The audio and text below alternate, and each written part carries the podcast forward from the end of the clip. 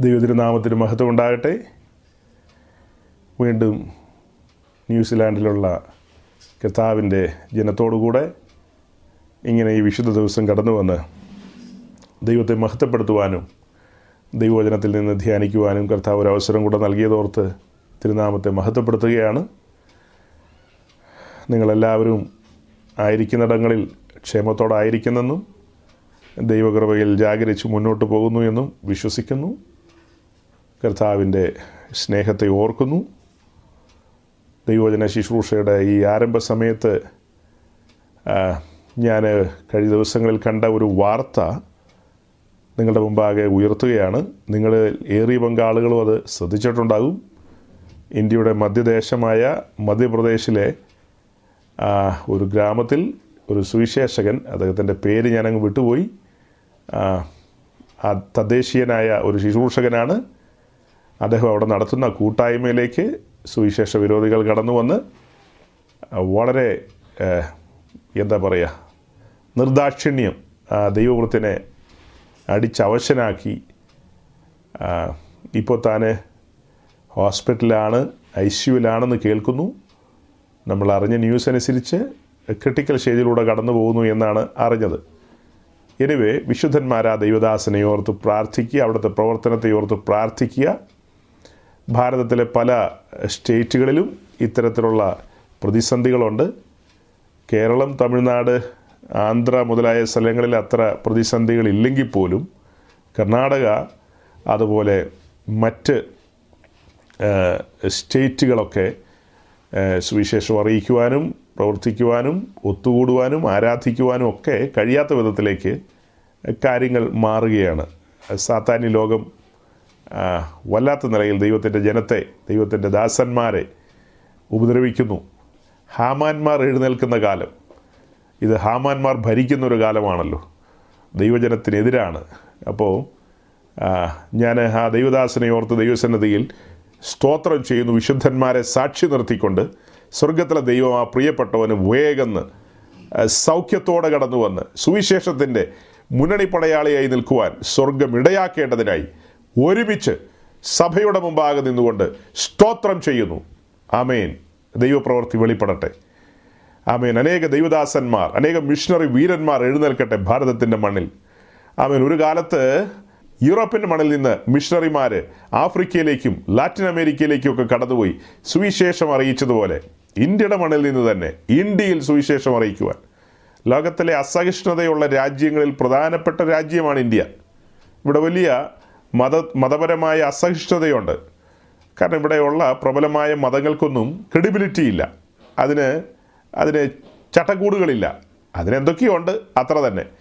ആ കാരണത്താൽ സുവിശേഷം അവർക്ക് താല്പര്യമില്ല അല്ലെങ്കിൽ സുവിശേഷം അവരെ ഭയപ്പെടുത്തുന്നു. സുവിശേഷം കേൾക്കുമ്പോൾ അവരുടെ ജനം സുവിശേഷത്തിൽ ആകൃഷ്ടരായി അതുവഴി പോകുമെന്നാണ് അവർ വിചാരിക്കുന്നത്. അതുകൊണ്ട് അത്തരത്തിലുള്ള കാര്യങ്ങൾക്ക് വിരോധമായി അവർ ബില്ലുകൾ പാസ്സാക്കുന്നു നിയമനിർമ്മാണ സഭകൾ ബില്ലുകൾ പാസ്സാക്കുന്നു സുവിശേഷത്തെ പ്രതിരോധിക്കാൻ. ഇത് ഉയരത്തിൽ നിന്ന് വന്ന സുവിശേഷമാണെങ്കിൽ ഇതിനെ പ്രതിരോധിക്കാൻ. ഒരു ബില്ലിനും സാധ്യമല്ല. കാരണം ഇത് പവർഫുള്ളാണ്. ഇതിൽ ജീവൻ വ്യാപരിക്കുന്നു. ഇതിൽ ദൈവശക്തി വ്യാപരിക്കുന്നു. തടയാൻ കഴിയുന്നവർ തടയട്ടെ. തടയാൻ കഴിയുന്ന കാര്യങ്ങൾക്ക് പരിമിതിയുണ്ടല്ലോ. അപ്പോൾ അതിലപ്പുറം ദൈവത്തിന്റെ പ്രവൃത്തി ഭാരതത്തിന്റെ മണ്ണിൽ വെളിപ്പെടണം. നിങ്ങളുടെ പ്രാർത്ഥനകളിൽ ഈ ഗൗരവമായ കാര്യങ്ങളൊക്കെ ഓർക്കുക. കംഫർട്ട് സോണുകളെല്ലാം പൊളിയുന്ന കാലം വന്നിരിക്കുകയാണ്. അടുത്തടുത്ത് വരുന്നു. ചൈനയിൽ ശാന്തവും സമാധാനപരമായിട്ട് പോയിക്കൊണ്ടിരുന്നതാണ്. അവിടെ കമ്മ്യൂണിസം കടന്നു പിടിച്ചു കഴിഞ്ഞതിന് ശേഷമാണ് മതപരമായ രീതിയിൽ ആത്മീയപരമായ കാര്യങ്ങൾക്കുള്ള സ്വാതന്ത്ര്യത്തെ ഹനിച്ചതും സ്വാതന്ത്ര്യങ്ങളെ കെടുത്തിക്കളഞ്ഞതും. അതുപോലെ ഒരു മതാധിഷ്ഠിത ഭരണകൂടം ഇന്ത്യയിൽ കടന്നു വരികയാണെങ്കിൽ ഒരിക്കലും നമുക്ക് ഫ്രീഡത്തോടു കൂടിയുള്ള സുവിശേഷീകരണമോ അല്ലെങ്കിൽ ആത്മീയ ജീവിതമോ ഒന്നും സാധ്യമല്ലാതെ വരും. വിരോധികൾ എഴുന്നേൽക്കും. തെറ്റായ കാര്യങ്ങൾ നമുക്കെതിരെ ആരോപിക്കും. തെറ്റായ രീതിയിലുള്ള കേസുകൾ എടുക്കും. അങ്ങനെ നമുക്ക് ചിന്തിക്കാൻ പോലും പറ്റാത്ത നിലയിൽ നമ്മളെ ആക്കി തീർക്കും. എന്നാൽ അതിന്റെ എല്ലാം നടുവിലൊരു വാക്കുണ്ട്. ഞാൻ ലോകാവസാനത്തോളം എല്ലാ നാളും നിങ്ങളോട് കൂടെയുണ്ട്. ധൈര്യമായി പോകുക എന്റെ നാമം വിളിക്കപ്പെട്ടിരിക്കുന്ന എന്റെ ജനം യുദ്ധത്തിനായി തയ്യാറാകുക. പക്ഷെ ഒരു കണ്ടീഷനുണ്ട്. ഈ യുദ്ധത്തിനായിട്ട് ഇന്നത്തെ നാടൻ പെന്തിക്കോസുമായിട്ട് പോയി കഴിഞ്ഞാൽ അടിച്ച് പല്ല് മുഴുവൻ സാത്താൻ കൊഴിക്കും. ഈ യുദ്ധത്തിൽ നിലനിൽക്കണമെങ്കിൽ മുന്നേറണമെങ്കിൽ ജയിക്കണമെങ്കിൽ വിശുദ്ധി വേർപാട് ഭക്തിക്കൊത്ത ജീവിതം ഇങ്ങനെയുള്ള കാര്യങ്ങളിൽ നാം ഉത്സാഹികളായിരിക്കണം. അപ്പം നമ്മളുടെ വിശുദ്ധി ചോർന്നു പോകുന്ന രീതിയിൽ ദൈവമായിട്ടുള്ള സംസർഗവും കൂട്ടായ്മയും ചോർന്നു പോകുന്നതായിട്ടുള്ള കാര്യങ്ങളിൽ ഏർപ്പെടാതിരിക്കുക. അത് ഭാരതത്തിലെ സഭ ആ കാര്യങ്ങൾ തിരിച്ചറിയേണ്ടതാണ്. അങ്ങനെ തിരിച്ചറിഞ്ഞ് അതിനനുസരിച്ച് മുന്നോട്ട് പോയെങ്കിൽ മാത്രമേ ഈ യുദ്ധത്തിൽ മുന്നേറുവാൻ കഴിയുള്ളൂ. അതാണ് തുടക്കത്തിൽ എനിക്ക് പറയാൻ കഴിയുന്നത്. സഹോദരങ്ങളെ നമ്മളുടെ പഠനം സമാഗമന കൂടാരത്തെ മുൻനിർത്തിയാണ്. കഴിഞ്ഞ ദിനങ്ങളിലൊക്കെ നമ്മൾ ആ വിഷയത്തിന്റെ വിവിധങ്ങളായ മേഖലകളിൽ ചിന്തിച്ചു പോകുമ്പോൾ തന്നെ സാമൂഹ്യ പ്രതിബദ്ധതയുള്ള കാര്യങ്ങളും ഒക്കെ നമ്മളുടെ ഇടയിലിടയ്ക്ക് ചിന്തിക്കും ധ്യാനിക്കും പറയും. അതിന്റെ ഗുണവശങ്ങൾ ദോഷവശങ്ങളൊക്കെ നമ്മൾ ഇവിടെ വിലയിരുത്താറുണ്ട്. കാരണം നമ്മളുടെ കൂട്ടു സഹോദരങ്ങൾ ഒത്തുകൂടുമ്പോൾ ഏത് രാജ്യത്താണെങ്കിലും ഏത് ദേശത്താണെങ്കിലും നമ്മുടെ ആത്മീയ ജീവിതത്തിന് ദോഷം വരുന്നതായ ആശയഗതികൾ ഐഡിയോളജികൾ ദൈവദാസന്മാരെന്ന് പറയുന്നവരുടെ ഇടയിൽ നിന്നൊക്കെ തന്നെയായിരിക്കും ഉയർന്നു വരുന്നത്. അപ്പോൾ അത്തരം കാര്യങ്ങളെ നമ്മൾ മുൻപിലേക്ക് കൊണ്ടുവന്ന് വിശകലനം ചെയ്യാറുണ്ട്. ചില കാര്യങ്ങൾ യോഗ്യമല്ലെന്ന് കണ്ട് നമ്മളതിനെ മാറ്റിവെക്കാറുണ്ട്. അല്ലെങ്കിൽ അത്തരം കാര്യങ്ങളെ പൂർണ ശക്തിയോടെ എതിർക്കാറുണ്ട് അത്തരം ആശയങ്ങളെ. അപ്പോൾ അങ്ങനെയും ഇടയ്ക്കൊക്കെ പല കാര്യങ്ങളും പറയാറുണ്ടെന്ന് ഞാൻ സൂചിപ്പിച്ചതാണ്. സമാഗമന കൂടാരത്തിന്റെ പഠനത്തോടുള്ള ബന്ധത്തിൽ നാം എത്തിച്ചേർന്ന് നിൽക്കുന്നത് വിശുദ്ധ സ്ഥലത്താണ്. വിശുദ്ധ സ്ഥലത്ത് സുഗന്ധ ധൂപപീഠത്തിന് മുമ്പാകെ അല്ലെങ്കിൽ ധൂപപീഠത്തിന് മുമ്പാകെ അവിടെയാണല്ലോ പരിമള അർപ്പിക്കുന്നത്. പരിമള ധൂപാർപ്പണം എന്ന് പറയുന്നത് പുതിയ നിയമ സഭയോടുള്ള ബന്ധത്തിൽ രണ്ട് കാര്യമാണ് നമ്മൾ ഊന്നി പറഞ്ഞത്. ഒന്ന് അത് മധ്യസ്ഥ പ്രാർത്ഥനയുടെ ഇടമാണ്. അതിനെക്കുറിച്ച് ഒരളവിൽ നമ്മൾ ചിന്തിച്ചു പോയി. വിശുദ്ധന്മാരെ ഭരമേൽപ്പിച്ചിരിക്കുന്ന ഗൗരവമായ ഒരു ഉത്തരവാദിത്വമാണ് മധ്യസ്ഥത എന്ന് പറയുന്നത്. അഭയാചന ദൈവസന്നിധിയിൽ നെടുമ്പാട് വീണ് പ്രാർത്ഥനയോടും സ്തോത്രത്തോടും കണ്ണുനീരോടും കൂടെ അഭയാചന കഴിക്കുക എന്നുള്ളത് നമ്മുടെ ഉത്തരവാദിത്തമാണ് ഇപ്പോൾ തുടക്കത്തിൽ ഞാനൊരു സൂചന തന്നില്ലേ? ഒരു ദൈവദാസൻ മധ്യപ്രദേശിൽ ഇനി എത്രയോ സംഭവിക്കാനിരിക്കുന്നു. അപ്പോൾ ഇതിന്റെ എല്ലാം നടുവിൽ നമുക്ക് പ്രാർത്ഥിക്കേണ്ടതായ കാര്യമുണ്ട്. ഹൃദയത്തകർച്ചയോടെ ആയിരിക്കണം. മണിക്കൂറുകൾ എത്ര പ്രാർത്ഥിച്ചെന്നുള്ളതല്ല. പ്രാർത്ഥിക്കുന്ന അഞ്ച് മിനിറ്റ് ആണെങ്കിൽ പോലും അത് ആവശ്യബോധത്തോടും ഹൃദയത്തകർച്ചയോടുമായിരിക്കണം അതിന്റെ ആവശ്യകത തിരിച്ചറിഞ്ഞുകൊണ്ട് ദൈവസന്നിധിയിൽ മധ്യസ്ഥ അണയ്ക്കേണ്ടതുണ്ട്. അപ്പോൾ ആ കാര്യം അങ്ങനെ പറഞ്ഞു വിടുകയാണ്. പിന്നത്തേതിൽ നാം ചിന്തിച്ചതാണ് ധൂപപീഠം എന്ന് പറയുന്നത് ആത്മാവിലുള്ള ആരാധനയുടെ ഇടമാണ്. ആത്മാവിലുള്ള ആരാധനയുമായി ബന്ധപ്പെട്ടാണ് ധൂപപീഠം നിൽക്കുന്നത്. അതിന് പല കാര്യങ്ങളും നമ്മൾ പറഞ്ഞുപോയി. കഴിഞ്ഞ ആഴ്ച പറഞ്ഞ് അവസാനിപ്പിക്കുന്ന സമയത്ത് പറഞ്ഞ കാര്യങ്ങളെക്കുറിച്ച് പിന്നത്തേതിൽ ഞാനും ഇരുന്ന് ചിന്തിച്ചു. അവിടെ കൊണ്ട് പ്രസംഗിച്ച് അവസാനിപ്പിക്കുകയല്ല. ആ മെസ്സേജൊക്കെ പിന്നീട് എഡിറ്റ് ചെയ്യാനൊക്കെ എഡിറ്റിംഗ് ഡെസ്കിലേക്ക് വരുമ്പോൾ പിന്നെയും നമ്മൾ ശ്രദ്ധിക്കും. ആ പറഞ്ഞ സമയത്തേക്കാൾ കൂടുതൽ ലാസ്റ്റ് പറഞ്ഞതിന്റെ ഗൗരവം ഡെപ്ത്ത് എനിക്ക് ഒന്നുകൂടെ ഫീൽ ചെയ്തു. കാരണം എന്തെന്ന് ചോദിച്ചാൽ നമ്മൾ പറഞ്ഞു നിർത്തുന്നത് എങ്ങനെയാണ് ആ ഈ പഴയ നിയമ ആരാധനയോടുള്ള ബന്ധത്തിൽ ഇസ്രായേലിന്റെ പുരോഹിതന്മാർ ദിവസേന ദൈവസന്നിധിയിൽ കടന്നു വരുന്നു യാഗാർപ്പണം പിന്നത്തേതിൽ ധൂപാർപ്പണം. പ്രാകാരത്തിലിരിക്കുന്ന യാഗപീഠത്തിൽ അവർ യാഗമൃഗത്തെ അറുത്ത് അതിന്റെ രക്തവുമായിട്ട് വിശുദ്ധ സ്ഥലത്തേക്ക് കടന്നു വന്ന് ധൂപപീഠത്തിന്റെ പിന്നിൽ തിരശ്ശീലയ്ക്ക് ചുവട്ടിൽ രക്തത്തളിക്കുന്നു. അത് കഴിഞ്ഞിട്ട് പിന്നത്തേതിലാണ് ധൂപപീഠത്തിൽ സുഗന്ധധൂപം അർപ്പിക്കുന്നത്. അപ്പോൾ യാഗാർപ്പണം ധൂപാർപ്പണം. അങ്ങനെ രണ്ട് കാര്യങ്ങളാണ് അവിടെ നിൽക്കുന്നത്. അതിൽ ധൂപാർപ്പണം എന്ന് പറയുന്നതാണ് സമാഗമന കൂടാരത്തിൽ ഏറ്റവും ഗംഭീരമായ ശുശ്രൂഷ എന്ന് പറയുന്നത്. ഏറ്റവും സീരിയസ് ആയ ശുശ്രൂഷ. യാഗമല്ലെന്ന് ചോദിച്ചാൽ യാഗം ഗൗരവമാണ്. എന്നാൽ ധൂപാർപ്പണം വലിയ ഗൗരവമായിട്ടാണ് ഇസ്രായേൽ പരിഗണിക്കുന്നത്.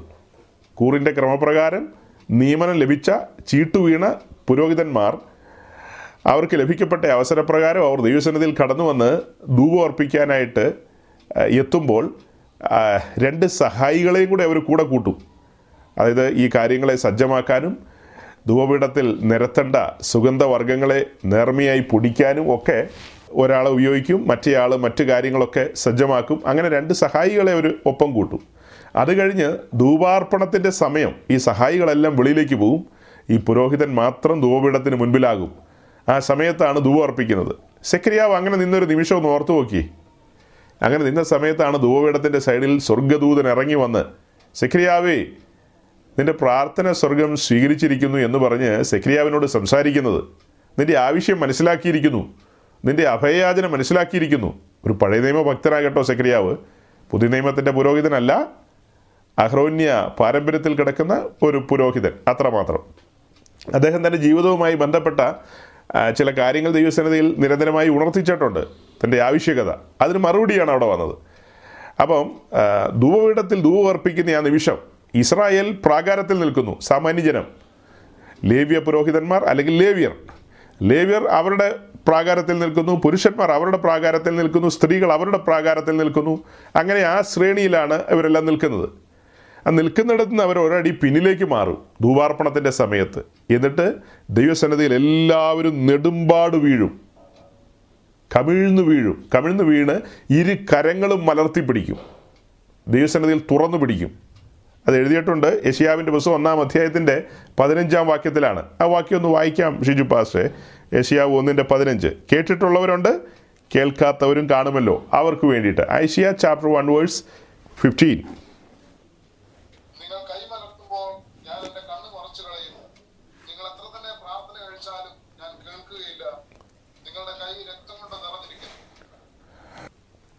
ഈ വാക്യത്തിലൂടെ നമുക്ക് മനസ്സിലാകുന്ന ഒരു കാര്യം ഇസ്രായേൽ കൈ മലർത്തുമ്പോൾ എന്ന് പറഞ്ഞാൽ അർത്ഥം ദൂവാർപ്പണത്തിന്റെ സമയമാണ്.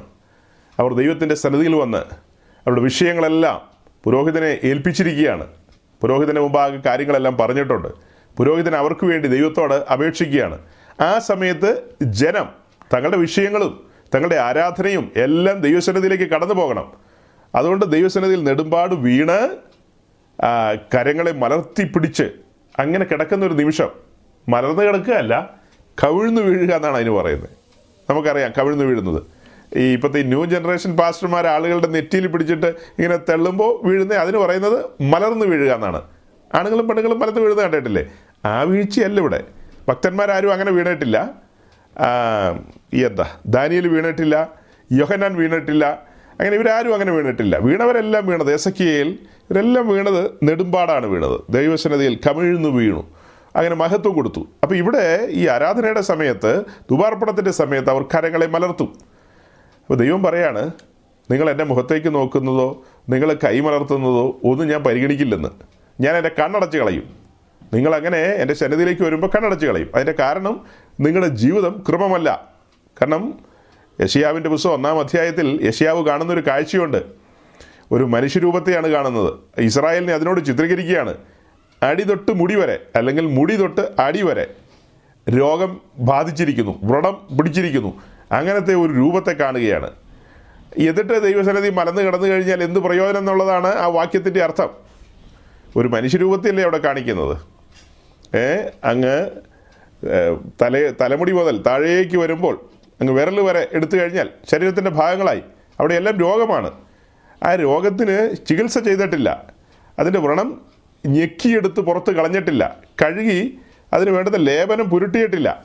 ഈ കാര്യങ്ങളൊന്നും ചെയ്യാതെ ചുമ്മാ കടന്ന് കൈ മലത്തിക്കൊണ്ടിരുന്നിട്ട് ഒരു കാര്യമില്ലെന്നാണ് പറയുന്നത്. ദൈവസനത്തിൽ കടന്നു വരുമ്പോൾ ക്രമീകരണങ്ങൾ വേണം. ആരാഞ്ഞു നോക്കണം. നാം എങ്ങനെ ഇരിക്കുന്നു നമ്മുടെ പൊസിഷൻ എങ്ങനെ ഇരിക്കുന്നു എന്നുള്ളത് നമ്മുടെ ജീവിതം എങ്ങനെ ഇരിക്കുന്നു എന്നുള്ളത് നമ്മൾ ആരാഞ്ഞു നോക്കണം. എന്നിട്ട് വേണം സ്തോത്രവും സ്തുതിയും ഒക്കെ പറയാനായിട്ട്. അല്ലെങ്കിൽ അതുകൊണ്ട് വലിയ പ്രയോജനമൊന്നുമില്ല. ഞാൻ കണ്ണടച്ച് കളയുമെന്നാണ് ഇസ്രായേലിനോട് പറഞ്ഞത്. നമ്മളോടാണെങ്കിലോ? ഓ നിങ്ങളോട് അങ്ങനെയല്ല കേട്ടോ. നിങ്ങളോട് ഞാൻ കണ്ണു തുറന്നിരിക്കും. അങ്ങനെ ആയിരിക്കുമോ ഇസ്രായേലിനോട് അങ്ങനെ പറഞ്ഞെങ്കിൽ അത് നമുക്കും ബാധകമാണ്. ഓക്കെ. അപ്പോൾ സഹോദരങ്ങളെ ഇപ്പം നമ്മൾ ഈ പറഞ്ഞ രീതി അനുസരിച്ച് ഈ ദുബാർപ്പണത്തിന്റെ സമയം ഏറ്റവും ഗംഭീരമായ സമയമാണ്. ദൈവത്തിന്റെ മഹത്വം ഇറങ്ങി നിൽക്കുന്ന നിമിഷമാണത്. ദൈവസാന്നിധ്യം കൊണ്ട് നിറയുകയാണ്. ആ ദൈവസാന്നിധ്യം പ്രാകാരത്തിലേക്കെല്ലാം വരികയാണ്. ജനം അത് തിരിച്ചറിയുകയാണ്. തിരിച്ചറിഞ്ഞിട്ടാണ് ഭയപ്പാടോടുകൂടി ദൈവത്തിന്റെ സന്നിധിയിലായിരിക്കുന്നത്. ദൈവം പ്രസാദിക്കുന്ന നിമിഷമാണ്. അവരുടെ ധൂപാർപ്പണത്തിൽ ദൈവം പ്രസാദിക്കുകയാണ്. അത് പ്രസാദിക്കണമെങ്കിൽ യാഗാർപ്പണം ക്ലിയർ ആയിരിക്കണം. യാഗാർപ്പണം പെർഫെക്റ്റ് ആയിരിക്കണം. അങ്ങനെ യാഗപീഠത്തിൽ നിന്ന് തീ എടുത്തുകൊണ്ടാണ് ധൂപപീഠത്തിലേക്ക് വരേണ്ടത്. ഇതാണ് നമ്മൾ ലാസ്റ്റ് പറഞ്ഞു നിർത്തിയത്. അവിടെ കൊണ്ട് ഒന്നുകൂടെ ഞാൻ പറയുകയാണ്. യാഗപീഠത്തിൽ നിന്ന് തീയെടുത്ത് ധൂപപീഠത്തിൽ കൊണ്ടുവരണം. അവിടെയാണ് തീക്കനൽ നിരത്തേണ്ടത്. എന്നിട്ടാണ് ആരാധന അർപ്പിക്കേണ്ടത്. പകരം വെളിയിൽ നിന്ന് തീക്കനൽ കൊണ്ടുവന്നാൽ അതിനെ അന്യാഗ്നിയായിട്ടേ പരിഗണിക്കൂ. അഹ്റോന്റെ രണ്ട് പുത്രന്മാർ അങ്ങനെ ചെയ്തത്? പുസ്തകത്തിലുണ്ട് നമുക്കറിയാം. ലേവിയ പുസ്തകം പത്താം അധ്യായത്തിന്റെ തുടക്കത്തിലൊക്കെ നമ്മളത് കാണുന്നുണ്ട്. വലിയവനായ ദൈവം അവരെ അവസാനിപ്പിച്ച് കളഞ്ഞു. കൊന്നു കളഞ്ഞെന്നുള്ളതാണ് മനസ്സിലാക്കുന്നത്. അപ്പോൾ ദൈവത്തിന്റെ സന്നദ്ധിയിൽ ഭയത്തോടും ഭക്തിയോടും തന്നെയാണ് കടന്നു വരേണ്ടത്. ബോധ്യങ്ങളുണ്ടായിരിക്കണം. ദൈവം ആരെന്നുള്ള ബോധ്യം ആ ബോധ്യത്തോടു കൂടി തന്നെയാണ് വരേണ്ടത്. അതിന് പകരമായി അലക്ഷ്യമായി കടന്നു വന്നാൽ പഴയ നിയമത്തിൽ മരണമാണെങ്കിൽ പുതിയ നിയമത്തിലും അങ്ങനെ തന്നെയാണ്. മരണമാണ്. എങ്ങനെ? അവിടെ അക്ഷരിക മരണമാണെങ്കിൽ ഇവിടെ ആത്മീയ മരണമാണെന്നല്ല അർത്ഥം. ഇവിടെ അതിന് ഉപയോഗിക്കുന്ന പദം ദൈവമക്കളോടല്ലേ സംസാരിക്കുന്നത് ഞാൻ? അപ്പോൾ ഇവിടെ മരണം എന്ന് പറയുമ്പോൾ പെട്ടെന്ന് മനസ്സിലാക്കേണ്ടത് വേർപാടെന്നുള്ളതാണ് ആ വാക്കിന്റെ അർത്ഥം. എന്ന് പറഞ്ഞാൽ അതിനൊന്നുകൂടെ ചുരുക്കി പറഞ്ഞു കഴിഞ്ഞാൽ ദൈവമായിട്ടുള്ള സമ്പർക്കം സാധ്യമല്ലാതെ പോകും വേർപെട്ടൊരവസ്ഥയായിരിക്കും. അതാണ് ഇവിടെ അർത്ഥമാക്കുന്നത്. ദൈവമായിട്ടുള്ള ആ സമ്പർക്കത്തിൽ നമുക്ക് തുടരുവാൻ കഴിയത്തില്ല എന്നുള്ളതാണ് ഇവിടുത്തെ പ്രത്യേകത. അപ്പോൾ അതുകൊണ്ട് സഹോദരങ്ങൾ മനസ്സിലാക്കേണ്ടത് ദൈവത്തിന്റെ കാര്യപരിപാടികൾ മനസ്സിലാക്കിയ ക്രമത്തിലായിരിക്കണം കടന്നു വരേണ്ടത്. വേറെ അഗ്നിയുമായിട്ട് കടന്നു വരരുത്. അങ്ങനെ വന്നു കഴിഞ്ഞാൽ മരണമാണ്. എന്ന് പറഞ്ഞാൽ ദൈവസാന്നിധ്യം അനുഭവിക്കില്ല. ഫെലോഷിപ്പ് നടക്കില്ല. അതാണ് അതിന്റെ ചുരുക്കം. അപ്പം നിരന്തരമായി നമ്മുടെ ക്രിസ്തീയ ജീവിതത്തിൽ നിരന്തരമായി ആരാധനയുണ്ട് നിരന്തരമായി അർപ്പണങ്ങളുണ്ട്. അപ്പോൾ അങ്ങനെ സംഭവിക്കണമെങ്കിൽ യാഗപീഠത്തിൽ നിന്നാണ് തീക്കനൽ കൊണ്ടുവരേണ്ടത്. നമ്മൾ ഒരുമിച്ച് കൂടുമ്പോൾ സഭയായി ഒരുമിച്ച് കൂടുമ്പോൾ ദൈവസഭയിൽ യാഗപീഠം വേണം എന്ന് പറഞ്ഞാൽ ക്രൂശിക്കപ്പെട്ടവനായ ക്രിസ്തുവിനെ ദൈവസഭയിൽ ഉയർത്തണം. ക്രൂശിന്റെ വചനങ്ങൾ നിരന്തരമായി പ്രസംഗിക്കണം. നിരന്തരമായി പ്രസംഗിക്കണം സത്യവചനം പ്രസംഗിക്കണം. അങ്ങനെ പ്രസംഗിക്കുമ്പോൾ ആ വചനത്തിൽ അഗ്നിയുണ്ട്. ഇർമ്യാവിന്റെ പുസ്തകം ഇരുപത്തിമൂന്നാം അധ്യായത്തിൽ അത് വ്യക്തമായിട്ട് എഴുതിയിരിക്കുന്നു ദൈവത്തിന്റെ വചനം അഗ്നിയാണ്. അപ്പോൾ ദൈവത്തിന്റെ വചനം അഗ്നിയാണ് ദൈവത്തിന്റെ പരിശുദ്ധാത്മാവിൽ അഗ്നിയുണ്ട്. പരിശുദ്ധാത്മാവിൽ ദൈവത്തിന്റെ ദാസന്മാർ ദൈവത്തിന്റെ വചനം പ്രസംഗിക്കുമ്പോൾ അവിടെ ദൈവത്തിന്റെ പ്രവൃത്തി വെളിപ്പെടും. ആ അതിന്റെ നടുവിൽ നിന്നാണ് ജനം ധ്യാനത്തിലേക്ക് പോകുന്നത്. കേൾക്കപ്പെട്ട വചനത്തിന് മുമ്പാകെയാണ് അവർ ധ്യാനത്തിലേക്ക് പോകുന്നത്.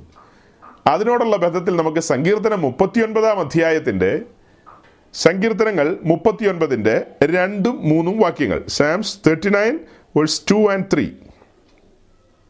ഞാൻ ഉരിയാടാതെ ഊമനായിരുന്നു നന്മയെ ഗണ്യമാക്കാതെ മൗനമായിരുന്നു എന്റെ സങ്കടം പൊങ്ങി വന്നു എന്റെ ഉള്ളിൽ ഹൃദയത്തിന് ചൂട് പിടിച്ചു എന്റെ ധ്യാനത്തിക്കൽ തീ കത്തി അപ്പോൾ ഞാൻ നാവെടുത്ത് സംസാരിച്ചു അപ്പോൾ ഇവിടെ സഹോദരങ്ങളെ വിശുദ്ധന്മാർ ദൈവത്തിന്റെ സരതിയിൽ കൂടി വരുമ്പോൾ ഒരു ധ്യാനമുണ്ട്. അവർ ഭവനത്തിൽ നിന്ന് തന്നെ ധ്യാനത്തോടെയാണ് വരുന്നത്. സത്യാരാധനയ്ക്ക് പുറപ്പെടുന്ന ദൈവമക്കൾ മറ്റ് കാര്യങ്ങളിലൊന്നും ഏർപ്പെടുന്നില്ല. അനുവദിക്കപ്പെട്ട് കിട്ടിയിരിക്കുന്ന സമയമാണ് ദൈവസന്നിധിയിലേക്ക് വരികയാണ്.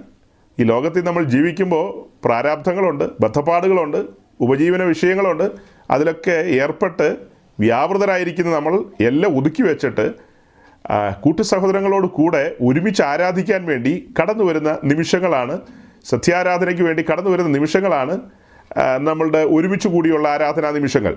അങ്ങനെ കടന്നു വരുന്ന സമയങ്ങളിൽ വീട്ടിൽ നിന്ന് തന്നെ ധ്യാനത്തോടെയാണ് വരുന്നത്. അവിടെ വന്നിരുന്ന് കഴിയുമ്പോൾ ആ ധ്യാനത്തിന് ആക്കം കൂട്ടുവാൻ തക്കവണ്ണം അവിടെ ദൈവത്തിന്റെ ദാസന്മാർ സത്യവചനം പ്രസംഗിക്കുന്നു. ദൈവം ആഗ്രഹിക്കുന്ന നിലയിലുള്ള കാര്യങ്ങൾ അതായത് പിതാവിന്റെ ഏകജാതനായ പുത്രനെ പല നിലകളിൽ പല നിലകളിൽ വെളിപ്പെടുത്തും പല നിലകളിൽ വെളിപ്പെടുത്തും. അപ്പോൾ അവിടെ വ്യാപരിക്കുന്ന ഒരു അഗ്നിയുണ്ട്. അവിടെ വ്യാപരിക്കുന്ന ഒരു അഗ്നിയുണ്ട്. ആ അഗ്നിയിലാണ് ജനം ദൈവത്തെ ആരാധിക്കേണ്ടത് സത്യാരാധനയ്ക്ക് വേണ്ടി. ദൈവം ആത്മാവാകുന്നു. ആത്മാവായി ദൈവത്തെ സത്യത്തിലും ആത്മാവിലും ആരാധിക്കുവാൻ കടന്നു വന്നിരിക്കുന്ന ഭക്തന്മാർ അങ്ങനെ പകരപ്പെട്ട അഗ്നിയിൽ ശുശ്രൂഷകന്മാർ അവിടെ സത്യാരാധനയുടെ തിരി തെളിക്കുകയാണ് അല്ലെങ്കിൽ എന്താ പറയുക അതിനുവേണ്ടിയുള്ള തീക്കനലുകൾ നിരത്തുകയാണ്. ദൈവവചന ശുശ്രൂഷയിലൂടെ അവർ ശരിക്കും നിരത്തുന്ന തീക്കനൽ എന്താ?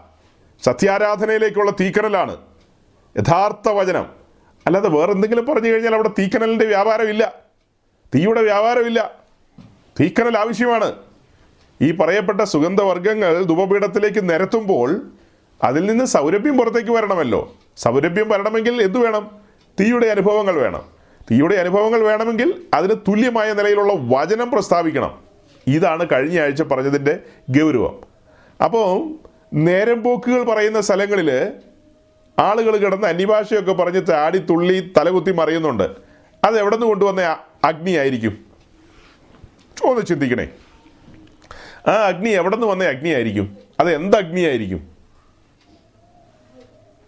ശുശ്രൂഷകൻ ദൈവഭയത്തിൽ ദൈവത്തിന്റെ ആജ്ഞാനുവർത്തിയായി നിന്നുകൊണ്ട് അവൻ ഉയരത്തിലുള്ള കാര്യങ്ങൾ മാത്രം ചിന്തിച്ചുകൊണ്ട് ഭൂമിയിലുള്ള കാര്യങ്ങൾ അന്വേഷിക്കാതെ ജനത്തെ ഉയരത്തിലേക്ക് കൈപിടിച്ചു കൊണ്ടുപോകാനുള്ള ആ ഒരു സമർപ്പണത്തിലും പ്രതിജ്ഞയിലുമാണ് ദൈവസന്നിധിയിലേക്ക് കടന്നു വരുന്നത് ജനവുമായി കടന്നു വരുന്നത്. തന്നെ ഏൽപ്പിച്ചിരിക്കുന്ന ആട്ടിൻകൂട്ടവുമായി ശിശൂഷകൻ കടന്നു വരുന്നത്. അവിടെ വന്ന് നിന്ന് ദൈവത്തിന്റെ സന്നിധിയിലാണ് വരുന്നത്. മറക്കരുത്. നാം ഒത്തുകൂടുന്ന ദൈവത്തിന്റെ സന്നിധിയിലാണ്. ഹൃദയങ്ങളെയും നിലവുകളെയും ആരാഞ്ഞെറിയുന്നവന്റെ മുമ്പാകെ. അവിടെ വന്ന് നിന്നിട്ട് നമുക്ക് തോന്നിയ കാര്യങ്ങളൊന്നും പറയാൻ പറ്റത്തില്ല. വചനത്തെ വളച്ചൊടിക്കാൻ പറ്റത്തില്ല. നമുക്ക് ഇഷ്ടമുള്ള രീതിയിൽ അതിനെ മറിക്കാൻ പറ്റത്തില്ല. അങ്ങനെയൊക്കെ മറിച്ചു കഴിഞ്ഞാൽ അവിടെ എന്ത് അഗ്നിയാ കത്തുന്നത് അപ്പോൾ ദൈവത്തിന്റെ വചനം നമ്മളോട് അസന്നിഗ്ധമായി പറയുകയാണ് ഇനിന കാര്യങ്ങളൊക്കെ ഇങ്ങനെ ആയിരിക്കണമെന്ന് അത് എന്തെല്ലാം കാര്യങ്ങളാണ് നമ്മൾ ചിന്തിച്ചതിനിടയ്ക്ക് ഒരുവൻ എന്നേക്കാളധികം അപ്പനെയോ അമ്മയോ ഭാര്യയോ മക്കളെയോ പ്രിയപ്പെടുന്നെങ്കിൽ അവൻ എനിക്ക് യോഗ്യനല്ല. അവൻ എന്റെ ശിഷ്യനായിരിക്കാൻ യോഗ്യനല്ലെന്ന് നമ്മൾ വായിച്ചിട്ടുണ്ട്. അപ്പോൾ അത് അയോഗ്യമാണ്. ആ ഒരു ട്രാക്കിലൂടെയാണ് ഒരുവൻ പോകുന്നതെങ്കിൽ ദൈവസന്നതിൽ പ്രസാദകരമല്ല യോഗ്യമല്ല. അവൻ യോഗ്യനല്ല. അവൻ ദൈവത്തെ ആരാധിക്കുവാൻ പ്രാപ്തനല്ല. പക്ഷെ ആളുകളിൽ നിന്ന് ആരാധിക്കുന്നുണ്ട്. അപ്പോൾ ആ കാര്യത്തിൽ ക്രമീകരണം വരുത്തണം. വൺ ബൈ വൺ ആയിട്ട് ഓരോരോ കാര്യങ്ങളിൽ ക്രമീകരണം വരുത്തണം. അതുകൊണ്ടല്ലേ ഈ ശുശ്രൂഷയ്ക്ക് കടന്നു വരുന്ന പുരോഹിതൻ ആദ്യം വരുന്നത് യാഗപീഠത്തിന്റെ ചുവട്ടിലേക്കല്ല. അവൻ നേരെ വരുന്നത് താമ്രത്തൊട്ടിയുടെ മുമ്പിലേക്കാണ്. വാതിൽ തുറന്ന് നേരെ കയറി യാഗപീഠത്തിന്റെ സൈഡിലൂടെ താമ്രത്തൊട്ടിയുടെ മുമ്പാകെ കടന്നു വരും. താമ്രത്തൊട്ടിയുടെ അടുക്കൽ വന്ന് ശുദ്ധീകരണ നിയമങ്ങൾ പാലിച്ചുകൊണ്ട് ശുദ്ധീകരണത്തിലേക്ക് കടക്കുന്നു. കൈകളും കാലുകളും കഴുകുന്നു. അതുപോലെ തന്നെ ആ വെള്ളത്തിലേക്ക് നോക്കുമ്പോൾ എന്താ താമ്രത്തൊട്ടിയുടെ അകം പോളിഷ്ഡ് ആണ്. മുഖം നോക്കുന്ന ദർപ്പണം കൊണ്ട് ഉണ്ടാക്കിയതല്ലേ? അതിനകം പോളിഷ്ഡ് ആണ്. അതിനകത്ത് തെളിമയുള്ള വെള്ളമാണ് കിടക്കുന്നത്. ആ വെള്ളത്തിലേക്ക് നോക്കുമ്പോൾ അവരുടെ പ്രതിബിംബം പുരോഹിതന്റെ പ്രതിബിംബം തന്നെ പുരോഹിതനെ തിരിച്ചറിയാൻ കഴിയും. തങ്ങളുടെ അവസ്ഥ തിരിച്ചറിയാൻ കഴിയും. അപ്പോൾ ക്രമീകരിക്കാൻ ബുദ്ധിമുട്ടൊന്നുമില്ല. ക്രമീകരിക്കാൻ എന്താ ബുദ്ധിമുട്ട്? അവിടെ താമ്രത്തൊട്ടി എന്ന് പറയുന്ന പരിശുദ്ധാത്മാവിനെ കാണിക്കുന്നു. നമ്മൾ ആ വിഷയം ജനറലായിട്ട് പറയുമ്പോൾ സ്നാനത്തിന്റെ കാര്യമൊക്കെ പറയാറുണ്ട്. അത് വേറെ സബ്ജക്റ്റ് ഇവിടെ പറയുമ്പോൾ യാഗപീഠം ക്രൂശിക്കപ്പെട്ട ക്രിസ്തുവിനെ കാണിക്കുന്നു. ദെൻ താമ്രത്തൊട്ടി പരിശുദ്ധാത്മാവിനെ കാണിക്കുന്നു. നാം പരിശുദ്ധാത്മ സഹായത്താലാണ് ദൈവസന്നതയിൽ ആരാധനയ്ക്ക് വരുന്നത്. പരിശുദ്ധാത്മാവിലാണ് എല്ലാ കാര്യങ്ങളും. പരിശുദ്ധാത്മ നിയന്ത്രണത്തിലാണ്. പരിശുദ്ധാത്മാവ് നാം ദൈവസന്നിധിയിൽ വരുമ്പോൾ യാക്കോബിന്റെ ലേഖനത്തിൽ പറയുന്ന പോലെ എന്ന കണ്ണാടി നമ്മുടെ മുമ്പിൽ പിടിക്കുകയാണ്. എന്ന കണ്ണാടി. അങ്ങനെയല്ലേ നമ്മൾ വായിക്കുന്നത്? നമ്മളുടെ ഉള്ള അവസ്ഥ അവിടെയാണ് അറിയുന്നത്. ആ വാക്യം കൂടി ഒന്ന് വായിക്കാം. യാക്കോബ് ഒന്നിന്റെ ഇരുപത്തൊന്നും ഇരുപത്തിരണ്ടും ആണെന്നാണ് എന്റെ ചിന്ത. James chapter one verse twenty one. അങ്ങനെ തന്നെയല്ലേ? നോക്കിയ ഷിജു പാസ്റ്റേ ഇരുപത്തിരണ്ട് ഇരുപത്തിമൂന്ന് വർഷം എങ്കിലും വചനം വചനം കേൾക്കുക മാത്രം തങ്ങളെ തന്നെ അതിനെ വചനം കേൾക്കുന്നവനെങ്കിലും സ്വാഭാവിക മുഖം നോക്കുന്ന അതെ ഇരുപത്തിരണ്ട് ഇരുപത്തിയൊന്നും. James chapter one verse twenty two and twenty three. നാം വായിച്ചു കേട്ടത് യാക്കോബ് ഒന്നിന്റെ ഇരുപത്തിരണ്ട് ഇരുപത്തിമൂന്നുമാണ്. എന്താ വായിച്ചു കേട്ടത്? ഇരുപത്തിമൂന്നിലേക്ക് വരുമ്പോൾ ഒരുത്തൻ വചനം കേൾക്കുന്നവനെങ്കിലും ചെയ്യാത്തവനായിരുന്നാൽ അവൻ തന്റെ സ്വാഭാവിക മുഖം കണ്ണാടിയിൽ നോക്കുന്ന ആളോട് ഒക്കുന്നു. അപ്പോൾ വചനമാകുന്ന കണ്ണാടി പരിശുദ്ധാത്മാവ് നമ്മുടെ കൺമുമ്പിൽ പിടിക്കുകയാണ്. വചനമാകുന്ന കണ്ണാടി. ആ കണ്ണാടിയിലൂടെ നാം നമ്മളുടെ അവസ്ഥ മനസ്സിലാക്കിക്കൊണ്ട് ക്രമീകരിക്കേണ്ട മേഖലകളൊക്കെ ക്രമീകരിക്കണം. ശേഷം മനുഷ്യരെ പോലെ ഒരു ജീവിതം നമുക്ക് സാധ്യമല്ല അനുവദനീയമല്ല. അങ്ങനെ അത്യുന്നതനായ ദൈവത്തിന്റെ സന്നിധിയിൽ കടന്നു വന്ന് ആരാധിക്കാമെന്ന് ആരും വിചാരിക്കണ്ട.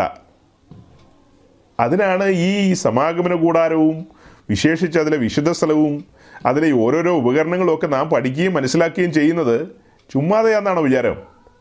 ഈ പഠനങ്ങളൊക്കെ നമ്മെ ട്രാപ്പിലാക്കുകയാണ്.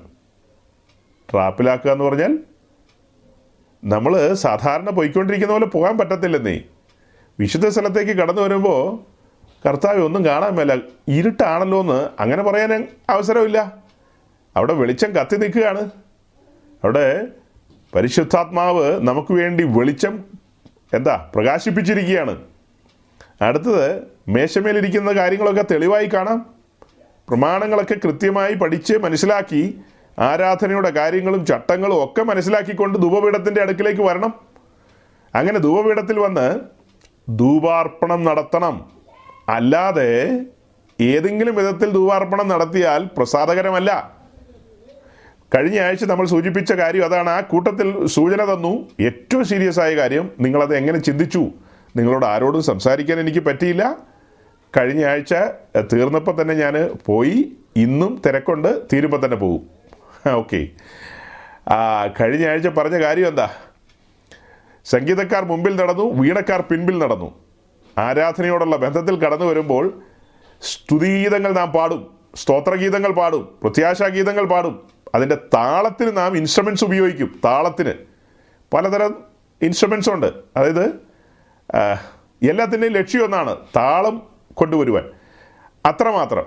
അത് കഴിഞ്ഞ് ആത്മാവിലുള്ള ആരാധനയുടെ സമയത്ത് ഇത്തരം വാദ്യോപകരണങ്ങൾ ഉപയോഗിക്കരുത്. അതിന്റെ ശബ്ദം നിലയ്ക്കണം.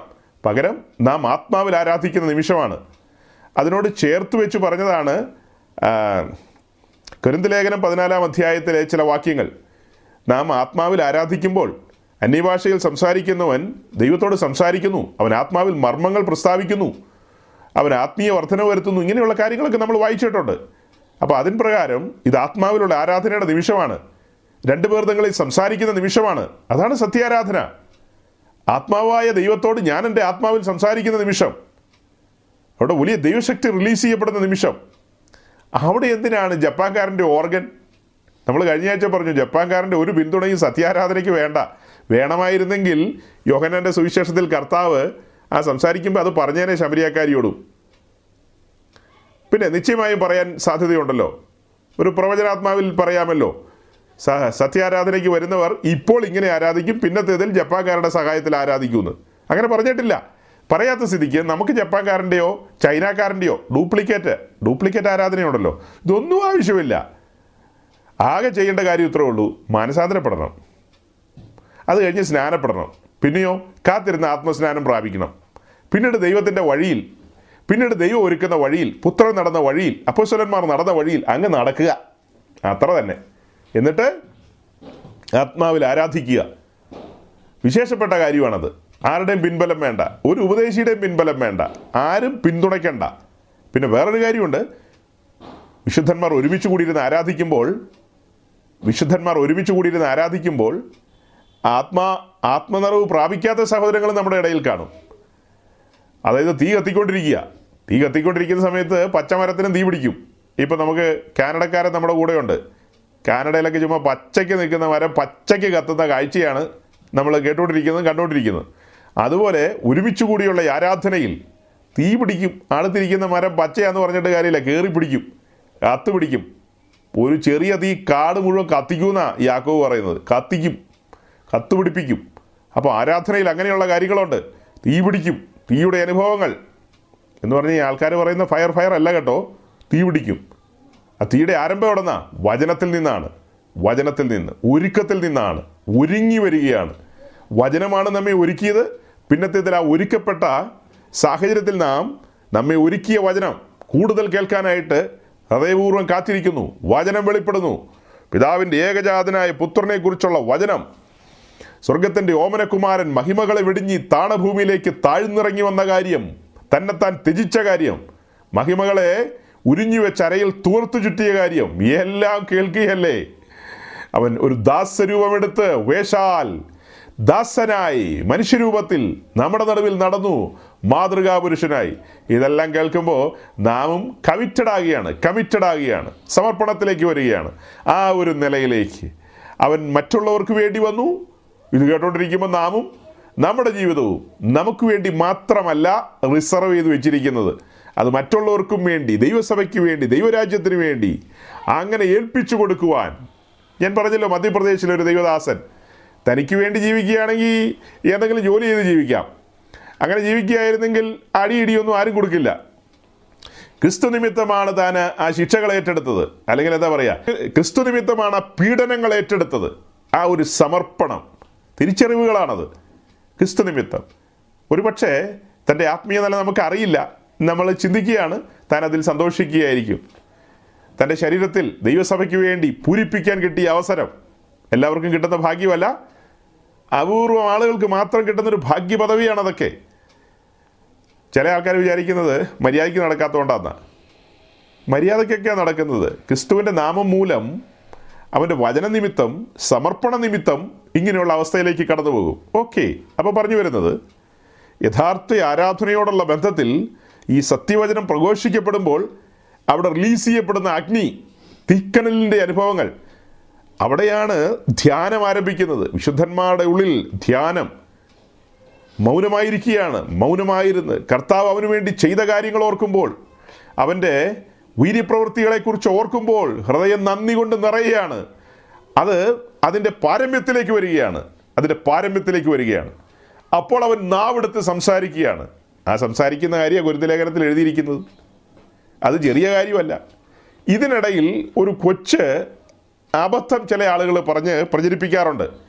അതായത് യോഗ്യന്മാരായ ഉദ്ദേശിമാരാകട്ടോ അല്ലാത്തവരല്ല. അവർ പറയുന്നത് ഇനി കാണുന്ന ബഹളങ്ങളൊന്നുമല്ല. അത് നമ്മളും പറയുന്നില്ല ബഹളങ്ങളൊന്നുമല്ല ആരാധന. നിങ്ങളുടെ ജീവിതം ആ ജീവിതമാണ് ആരാധനയെന്ന്. അങ്ങനെ പറയുന്നവരെ നിങ്ങൾക്കറിയാം. നിങ്ങൾക്കറിയാം അങ്ങനെ പറയുന്ന അവരുടെ പ്രസംഗങ്ങളൊക്കെ നിങ്ങൾ ഒത്തിരി കേട്ടിട്ടുള്ളവരാ. നിങ്ങളുടെ ജീവിതമാണ് ആരാധന എന്ന് അങ്ങനെ പറഞ്ഞാൽ ശരിയാകില്ല സഹോദരങ്ങളെ. അതതിന്റെ ഒരു ഭാഗം മാത്രമാണ്. നമ്മളുടെ ജീവിതം നമ്മളുടെ ദേഹം ദേഹി ആത്മാവ് സമ്പൂർണമായി സമർപ്പണത്തിലാണ്. യാഗപീഠത്തിലാണല്ലോ അത്. ബലിപീഠത്തിലാണ് ഏൽപ്പിച്ചു കൊടുത്തിരിക്കുന്നതാണ്. ഈ ജീവിതം കൊണ്ട് നാം ദൈവത്തെ മഹത്വപ്പെടുത്തണം. നമ്മളുടെ നടപ്പ് കൊടുപ്പ് ഇടപാടുകളെല്ലാം ഗിവ് ആൻഡ് ടേക്കുകളെല്ലാം നമ്മുടെ സംസാരമാകട്ടെ നോട്ടമാകട്ടെ എല്ലാം ആകട്ടെ അതിലൂടെയൊക്കെ ദൈവത്തെ മഹത്വപ്പെടുത്താം. അതെല്ലാം അതിന്റെ ഒരു ഭാഗം സൈഡ് മാത്രം. എന്നാൽ യഥാർത്ഥ സത്യാരാധന എന്ന് പറയുന്നത് നാം ഈ ഭൂമിയിൽ യാതൊരു കളങ്കവുമില്ലാതെ കളങ്കരഹിതരായി മാന്യമായി ജീവിക്കുന്നു എന്ന് പറയുന്നതല്ല സത്യാരാധന. സത്യാരാധനയ്ക്ക് വേണ്ടിയാണ് നാം അങ്ങനെ ജീവിക്കുന്നത്. സത്യാരാധന എന്ന് പറയുന്നത് നമ്മുടെ ഉള്ളിൽ നിന്നാണ്. വിശ്വസിക്കുന്നവരുടെ ഉള്ളിൽ നിന്ന് തിരുവഴുത്ത് പറയുന്നത് പോലെ ജീവജല നദികൾ ഒഴുകും. അത് ഒഴുകും. അകത്ത് നിന്ന് പുറത്തേക്ക് ഒഴുകും. ആ വാക്യം വായിക്കാം ഷിജു പാസ്റ്റേ യോഹനാന്റെ സുവിശേഷം ഏഴാം അധ്യായം gospel John chapter seven verse thirty eight and thirty nine yes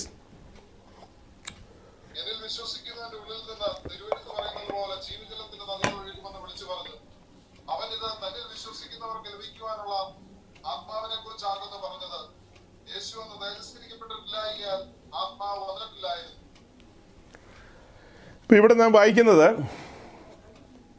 വിശ്വസിക്കുന്നവന്റെ ഉള്ളിൽ നിന്ന് തിരുവഴുത്ത് പറയുന്നത് പോലെ ജീവജലത്തിന്റെ നദികൾ ഒഴുകും. ജീവജലത്തിന്റെ നദികൾ ഒഴുകും. അകത്ത് നിന്ന് പുറത്തേക്ക് ഒഴുകും. നമ്മുടെ ഉള്ളിൽ നിന്ന്.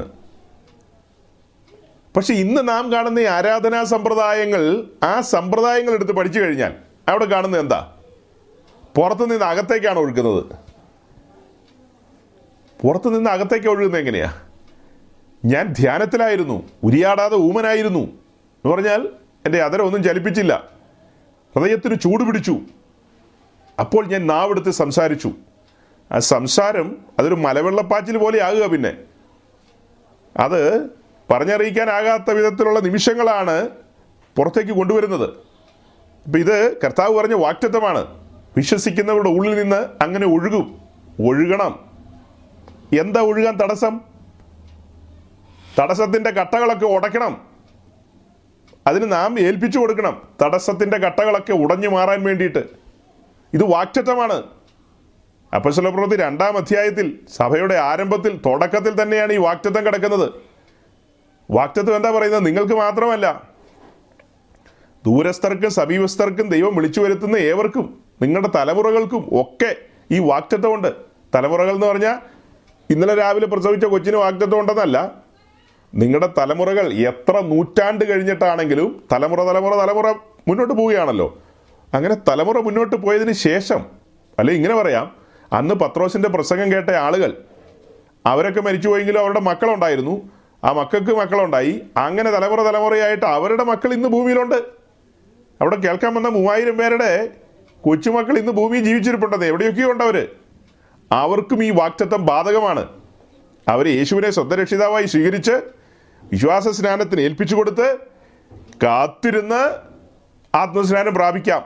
അവരുടെ പൂർവന്മാർക്ക് ലഭിച്ചതായ ആത്മനിറവിന്റെ അനുഭവം ഈ തലമുറയിൽ ജീവിച്ചിരിക്കുന്നവർക്ക് ലഭിക്കും. അതാണ് വാക്റ്റത്വം തലമുറകൾക്കുള്ളതാണെന്ന് പറയുന്നത്. അല്ലാതെ ഇത് കേട്ടിരിക്കുന്ന നിന്റെ രണ്ട് മാസം പ്രായമായ കൊച്ചിന് വാക്റ്റത്വം ഇപ്പം തന്നേക്കാന്നുള്ളതല്ല അർത്ഥം. നിങ്ങളുടെ തലമുറകൾ പ്രായപൂർത്തിയാകുമ്പോൾ എന്ന് പറഞ്ഞാൽ അവർക്ക് ഭേദാഭേദങ്ങളെ തിരിച്ചറിയുവാൻ പ്രാപ്തിയാകുമ്പോൾ പാപബോധ ഉളവായി യേശുവിനെ രക്ഷിതാവായി സ്വീകരിച്ച് പറയപ്പെട്ട ക്രമപ്രകാരം ദൈവരാജ്യത്തിലേക്ക് പ്രവേശിക്കണം. അപ്പോൾ വാക്റ്റത്വം അവർക്കും കൂടെ ഉള്ളതാണ്. ഓക്കെ വായിച്ചത് പ്രകാരം ഉള്ളിൽ നിന്ന് ജീവജലത്തിന്റെ നദികൾ പുറത്തേക്ക് ഒഴുകണം. എങ്ങനെയാണ് ഒഴുക്ക് വരേണ്ടത്? പകരം വാദ്യോപകരണങ്ങളുടെ പിൻബലത്തിലല്ല ആത്മാവിലുള്ള ആരാധന എന്നുള്ളതാണ് ഇവിടെ തെളിയിക്കപ്പെടുന്നത്. വളരെ കൃത്യമായിട്ട് മനസ്സിലാക്കാൻ കഴിയും. വാദ്യോപകരണങ്ങൾ താളത്തിന് വേണ്ടി മാത്രമാണ്. ആത്മാവിലുള്ള ആരാധനയ്ക്ക് വേണ്ടിയിട്ടല്ല. ആത്മാവിലുള്ള ആരാധനയുടെ സമയത്ത് ഞാനും എന്റെ കർത്താവും രണ്ടു പേർ തങ്ങളിലുള്ള ആത്മബന്ധമാണത്. ആത്മാവായി ദൈവത്തോട് ഞാൻ എന്റെ ആത്മാവിൽ ബന്ധപ്പെടുകയാണ്. ഒരു അസുലഭ നിമിഷമാണ്. പക്ഷെ ഇങ്ങനെ ബന്ധപ്പെടണമെങ്കിൽ ആ ബന്ധത്തിന്റെ ഊഷ്മളത ദൈവസ്നേഹത്തിലായിരിക്കണം. ഇവിടെയാണ് പൗലോസ് പറയുന്ന റോമാലേഖനം എട്ടാം അധ്യായത്തിൽ. ഈ സ്നേഹത്തിൽ നിന്ന് എന്നെ വേർപിരിക്കുന്നതാർ ഈ സ്നേഹത്തിൽ നിന്ന് എന്നെ വേർപിരിക്കുന്നതാർ സത്യാരാധന. സത്യാരാധനയുമായി ബന്ധപ്പെട്ട് നമുക്ക് ചിന്തിക്കാം കാര്യം. കഷ്ടതയോ ഉപദ്രവമോ പട്ടിണിയോ ആപത്തോ വാളോ ഇതൊക്കെ വന്നാൽ പോലും എന്റെ കർത്താവുമായിട്ടുള്ള ആ സ്നേഹബന്ധത്തിന്റെ ആഴം. അപ്പോൾ സത്യാരാധനയോടുള്ള ബന്ധത്തിൽ നമ്മൾ കഴിഞ്ഞ ദിവസം പറഞ്ഞ ഒരു കാര്യം പെട്ടെന്ന് ഓർമ്മ വരുന്നു. സ്വയസ്നേഹത്തിൽ ദൈവത്തെ ആരാധിക്കാൻ കഴിയില്ല. അത്തരക്കാരൊക്കെ ദൈവസ്നേഹത്തിൽ നിറയപ്പെട്ട് ദൈവസന്നദ്ധിയിൽ ആരാധിക്കാൻ വരുമ്പോഴാണ് സൗരഭ്യം പരക്കുന്നതും അല്ലെങ്കിൽ ദൈവം പ്രസാദിക്കുന്നതും. മർക്കോസിന്റെ സുവിശേഷം പന്ത്രണ്ടാം അധ്യായത്തിന്റെ മുപ്പതാമത്തെ വാക്യം. വളരെ പ്രശസ്തമായ വാക്യം.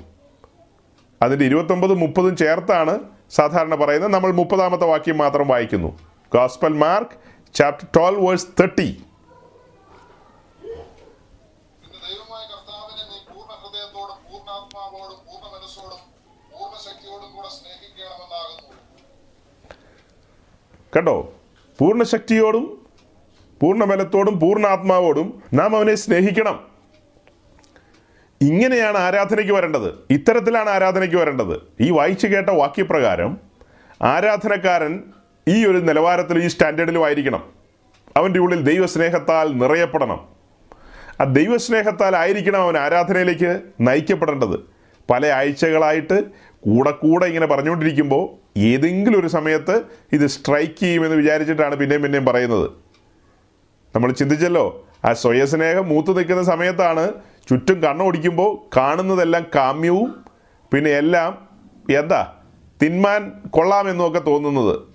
കാമ്യവും കാൺമാൻ കാമ്യവും എല്ലാം യോഗ്യവും അതെല്ലാം പിടിച്ചടക്കണം എന്റേതാക്കണം ആദം വരുന്നതിന് മുമ്പേ പറിച്ച് തിന്നണമെന്നൊക്കെയുള്ള ചിന്ത വരുന്നത് അങ്ങനെയാണ് പാദം സ്ഥലത്തില്ല. പക്ഷെ അവയ്ക്ക് എന്താ തോന്നുന്നത്? ഇമ്മീഡിയറ്റ് ആയിട്ട് പറിച്ച് തിന്നേക്കാം. ഇതിനെ ഒരു കൂട്ടായ ഡിസിഷൻ എടുത്ത് അല്ലെങ്കിൽ ഒരു ഏഴു ദിവസം ഉപവാസ പ്രാർത്ഥന വെച്ചിട്ട് ആ ഒരാളിങ്ങനെ വന്ന് പറഞ്ഞു ശരി ഒരു ഏഴു ദിവസം ഉപവാസ പ്രാർത്ഥന. അത് കഴിഞ്ഞിട്ട് ഒരുമിച്ച് തീരുമാനത്തിലെത്തി പറിച്ച് തിന്നേക്കാം. എന്നൊന്നും ചിന്തിക്കാൻ സമയമില്ല. കാത്തു നിൽക്കാൻ സമയമില്ലെന്നേ ഇമ്മീഡിയറ്റ് ആയിട്ട് പറിച്ച് തിന്നു. ഭയങ്കര ആകാംക്ഷയായിരുന്നു. അത് സ്വയസ്നേഹത്താൽ നിറയപ്പെട്ടപ്പോഴാണ്. ഇന്നും ഈ ആരാധനകളല്ല. പെന്തിക്കോസ് ആരാധന എന്ന് പറയുന്നത് ninety percent or above ninety അല്ല. അതിൽ എബവ് പറയാം. സ്വയസ്നേഹത്തിൽ അധിഷ്ഠിതമായ ആരാധനകളാണ്. ഒരു സീരിയസ് ആയ കാര്യം നിങ്ങൾ ചിന്തിക്കണം. ഇന്ന് കാണുന്ന ഈ ആരാധനകളിലെല്ലാം ആരാധന പ്രാർത്ഥനയായിട്ട് മാറുകയാണ്. ആരാധന എന്ന് പറയുന്നത് ആരാധനയല്ല. കുറച്ച് കഴിയുമ്പോൾ അത് പ്രാർത്ഥനയായിട്ട് മാറും. ആരാധന. ആരാധനയുടെ ആ ഗൗരവം കാണണമെങ്കിൽ വെളിപ്പാട് ദിവസം നാലും അഞ്ചും അധ്യായത്തിൽ പോകണം. അവിടെ നാല് ജീവികളും ഇരുപത്തിനാല് മൂപ്പന്മാരും ദൈവത്തെ ആരാധിക്കുന്നുണ്ട്. ആ ആരാധിക്കുന്ന സമയത്ത് ആ നാല് ജീവികൾ ഏ? നാല് ജീവികൾ അവരുടെ ആരാധനാസ്വരം പുറപ്പെടുവിക്കുമ്പോൾ ദൈവത്തിന് മഹത്വം കരയറ്റുകയാണ്.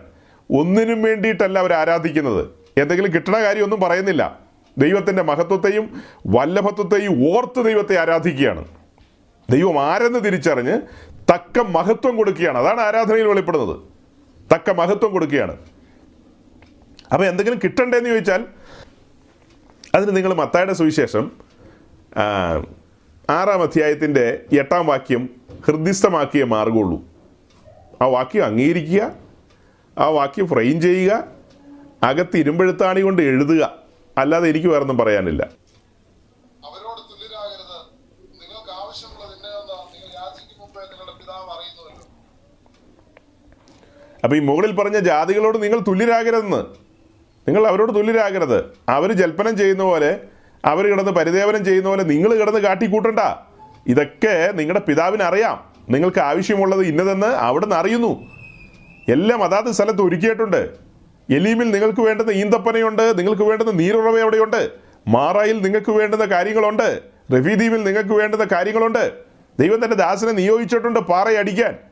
തക്ക സമയത്ത് വെള്ളം പുറപ്പെടും. എല്ലാം അതാത് സ്ഥലത്ത് ഏൽപ്പിച്ചിട്ടുണ്ട്. എല്ലാം അതാത് സ്ഥലത്ത് ക്രമീകരിച്ചിട്ടുണ്ട്. നിങ്ങൾ വിശ്വാസത്താൽ മുന്നോട്ട് പോകുക. വിളിച്ചവൻ വിശ്വസ്തൻ. അവൻ നടത്തും. അപ്പോൾ ആരാധനയോ? ആരാധന ഇടംബലം മറന്ന് രക്ഷയുടെ പാനപാത്രത്തെ ഉയർത്തിക്കൊണ്ട് അങ്ങനെ ഒരു പ്രാക്ടീസിലേക്ക് വന്നു നോക്കിയേ. മതി മറന്ന് ദൈവസന്നതിയിൽ ആരാധിച്ചു നോക്കി എന്തായിരിക്കും ആത്മീയ ജീവിതത്തിന്റെ മാറ്റം എന്നറിയാവോ? നിങ്ങൾ മറ്റെല്ലാ കാര്യങ്ങളും മറക്കൂ. അപ്പോൾ ഒത്തിരി കാര്യങ്ങളുണ്ടെന്ന് പറഞ്ഞാൽ അത് കിടക്കട്ടെ അവിടെ.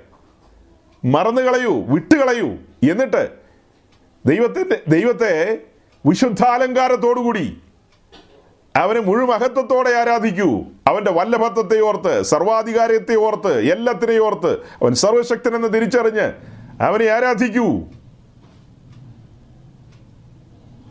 നമുക്ക് ആത്മാവിലും പ്രാർത്ഥിക്കാം ബുദ്ധിയിലും പ്രാർത്ഥിക്കാം. എന്നാൽ ആരാധന എന്ന് പറയുന്നത് ആത്മാവിൽ മാത്രമാണ്. പ്രാർത്ഥനയെക്കുറിച്ച് പൗലോസ് പറയുന്നത് എന്താ? ആത്മാവിലും പ്രാർത്ഥിക്കാം ബുദ്ധിയിലും പ്രാർത്ഥിക്കാം. സത്യാരാധന എന്നുള്ളൊരു വിഷയം ശരിക്കും പറഞ്ഞു കഴിഞ്ഞാൽ ഞാൻ ഇതിനു മുമ്പൊക്കെ സംസാരിച്ചിട്ടുള്ള സ്ഥലങ്ങളിൽ എനിക്ക് ഏറ്റവും കൂടുതൽ തടസ്സങ്ങൾ നേരിട്ടിട്ടുള്ള ഒരേ ഒരു വിഷയം ആരാധന എന്നുള്ള വിഷയമാണ്. കർത്താവിന്റെ ക്രൂശിനെക്കുറിച്ചോ വീണ്ടെടുപ്പിനെക്കുറിച്ചോ ഒക്കെ പ്രസംഗിച്ച സ്ഥലത്ത് ഒന്നും ഒരു പ്രതിസന്ധി ഉണ്ടായിട്ടില്ല. പക്ഷെ എവിടെയെല്ലാം ആരാധനയെക്കുറിച്ച് പറഞ്ഞിട്ടുണ്ടോ? ഈ കേട്ട എരപ്പിന്റെ കാര്യമല്ല കേട്ടോ. എരപ്പൊന്നുമല്ല. ആ കാര്യങ്ങൾ പറഞ്ഞുകൊണ്ടിരിക്കുമ്പോഴത്തേക്കും ആളുകൾ ചാടി എഴുന്നേക്കുകയാണ് തല്ലാൻ വരുന്നു കൊല്ലാൻ വരുന്നു ആ രീതിയിലൊക്കെ. എറണാകുളത്തെ ഒരു സ്ഥലത്ത് ഇങ്ങനെ കാര്യങ്ങൾ സംസാരിച്ചുകൊണ്ടിരുന്നപ്പോൾ ഒരുത്തൻ ചാടി എഴുന്നേറ്റ് വരിക. അവൻ ടങ്കു അങ്കലിന്റെ ആളാണ്. ഓ കോപിച്ചു കളഞ്ഞു. അതുപോലെ ഞാൻ വയനാട്ടിൽ ഒരു അസംബ്ലി സഭയോട് ചർച്ചിൽ ഇങ്ങനെ സംസാരിച്ചുകൊണ്ടിരിക്കുക. ദാവീദിനൊന്നും ആത്മാവിൽ ആരാധിക്കുവാൻ ഭാഗ്യം ലഭിച്ചില്ല. ആത്മാവിലുള്ള ആരാധനയ്ക്ക് ഭാഗ്യം ലഭിച്ചത് നമുക്കാണ്. നാം എത്ര ഭാഗ്യവാന്മാരാണ്. ഇന്ന് നമുക്ക് സത്യത്തിലും ആത്മാവിലും ഈ വലിയവനായ ദൈവത്തെ ആരാധിക്കാം എന്ന് പറഞ്ഞ് തീർന്നില്ല. ഒരു കുടിയേറ്റക്കാരൻ റാന്നിക്കാരനായ ഒരു കുടിയേറ്റക്കാരൻ അച്ചായൻ മക്കളൊക്കെ അമേരിക്കയിലും ബംഗളൂരിലുമാ ഉള്ളി ചാടി നിന്ന് എഴുന്നേറ്റു. എഴുന്നേറ്റിട്ട് ഒറ്റ ചോദ്യമാണ് ദാവീദ് ആത്മാവിൽ ആരാധിച്ചില്ലെന്ന് താങ്കൾക്ക് എങ്ങനെ അറിയാമെന്ന്? അവിടുത്തെ ഉദ്ദേശി ഞെട്ടിപ്പോയി അവിടുത്തെ ആണുങ്ങളും പെണ്ണുങ്ങളും ഞെട്ടിപ്പോയി. കാരണം പ്രസംഗം തീർന്നിട്ടില്ലെന്നേ മണി പന്ത്രണ്ടേ മുക്കാലായിട്ടുള്ളൂ രാവിലെ. ഒരു പതിനഞ്ച് മിനിറ്റോടെ പോകണം ഒരു മണിക്ക് പ്രസംഗം നിർത്തണം. എന്നിട്ട് വേണം എല്ലാത്തിനെയും വീട്ടിൽ പറഞ്ഞു വിടണം. എനിക്ക് രണ്ട് ദിവസം അവിടെ നിന്ന് പ്രസംഗിക്കണം. ഇവരെല്ലാം പോയി പശുവിനെ കറക്കണം മൂന്ന് മണിയാകുമ്പോൾ വയനാടല്ലേ സ്ഥലം. ചില പുല്ലൊക്കെ ഇട്ട് കൊടുക്കണം അത് കഴിഞ്ഞിട്ട് മൂന്ന് മണി നാല് മണിയാകുമ്പോൾ കറക്കണം. എന്നിട്ട് ഒരു ആറോറര ആകുമ്പോഴത്തേക്കും എല്ലാവരും വരണം. എന്നിട്ട് തുടങ്ങണം ബാക്കി അടുത്തത്. വേറെ കാര്യങ്ങൾ പറയാനാണ് വന്നത്. ഈ പ്രാരംഭത്തിൽ ജനറലായിട്ട് ചില കാര്യങ്ങൾ പറഞ്ഞതാണ്. അപ്പോൾ ബാംഗ്ലൂരിൽ നിന്ന് വന്ന ഉപദേശിയാണ് എന്ന് പറയുമ്പോൾ ഇളകി മറിയാന്ന് ഓർത്ത് അവരിരുന്നത്. ഞാൻ ഇളകുന്നതും മറിയുന്നതും കാര്യമൊന്നും പറഞ്ഞില്ല. ഇങ്ങനെയാണ് അതിന്റെ റൂട്ട്. പൊതുവിലുള്ള കാര്യങ്ങളാണ് പറഞ്ഞത്. എന്നിട്ടാണ് ആരാധനയിലേക്ക് പതിയെ കൊണ്ടുവന്നത്. കൊണ്ടുവന്ന് നമുക്ക് ലഭിക്കപ്പെട്ട ഭാഗ്യപദവിയുടെ വർണനകൾ അവരെ ഒന്ന് ധരിപ്പിക്കണമല്ലോ. ഈ മനുഷ്യരെല്ലാം സാധാരണക്കാരല്ലേ? പല പല ആവശ്യങ്ങളുമായിട്ടാണ് വന്നിരിക്കുന്നത്. പല പല വിഷയത്തിന്റെ പരിഹാരങ്ങളും ഇന്നൊരു വിടുതൽ ഇന്ന് നിന്റെ ദിനമാണ് മകളെ എന്നൊക്കെ കേൾക്കാനിരിക്കുന്ന മനുഷ്യരാണ്. അപ്പോഴാണ് അവരെ ഓർമ്മിപ്പിക്കുന്നത്. എല്ലാം മറക്കൂ. എത്ര വലിയ പദവിയിലേക്കാണ് വന്നിരിക്കുന്നത്. തത്സമയ സഹായത്തിനുള്ള കരുണയ്ക്കും കൃപ പ്രാപിപ്പാനുമായി നാം ദൈവസ്വരത്തിലേക്ക് കടന്നു വരാം. കൃപാസനത്തിലേക്ക് കടന്നു വരാം. അവിടെ വന്ന് അവനെ അബാ പിതാവേ എന്ന് വിളിക്കാം. അവനോട് സംസാരിക്കാം. അവന്റെ സാന്നിധ്യം അനുഭവിക്കാം. ദൈവശക്തി അനുഭവിക്കാം. അവനോട് സംസാരിക്കാം. എന്ന് വേണ്ട.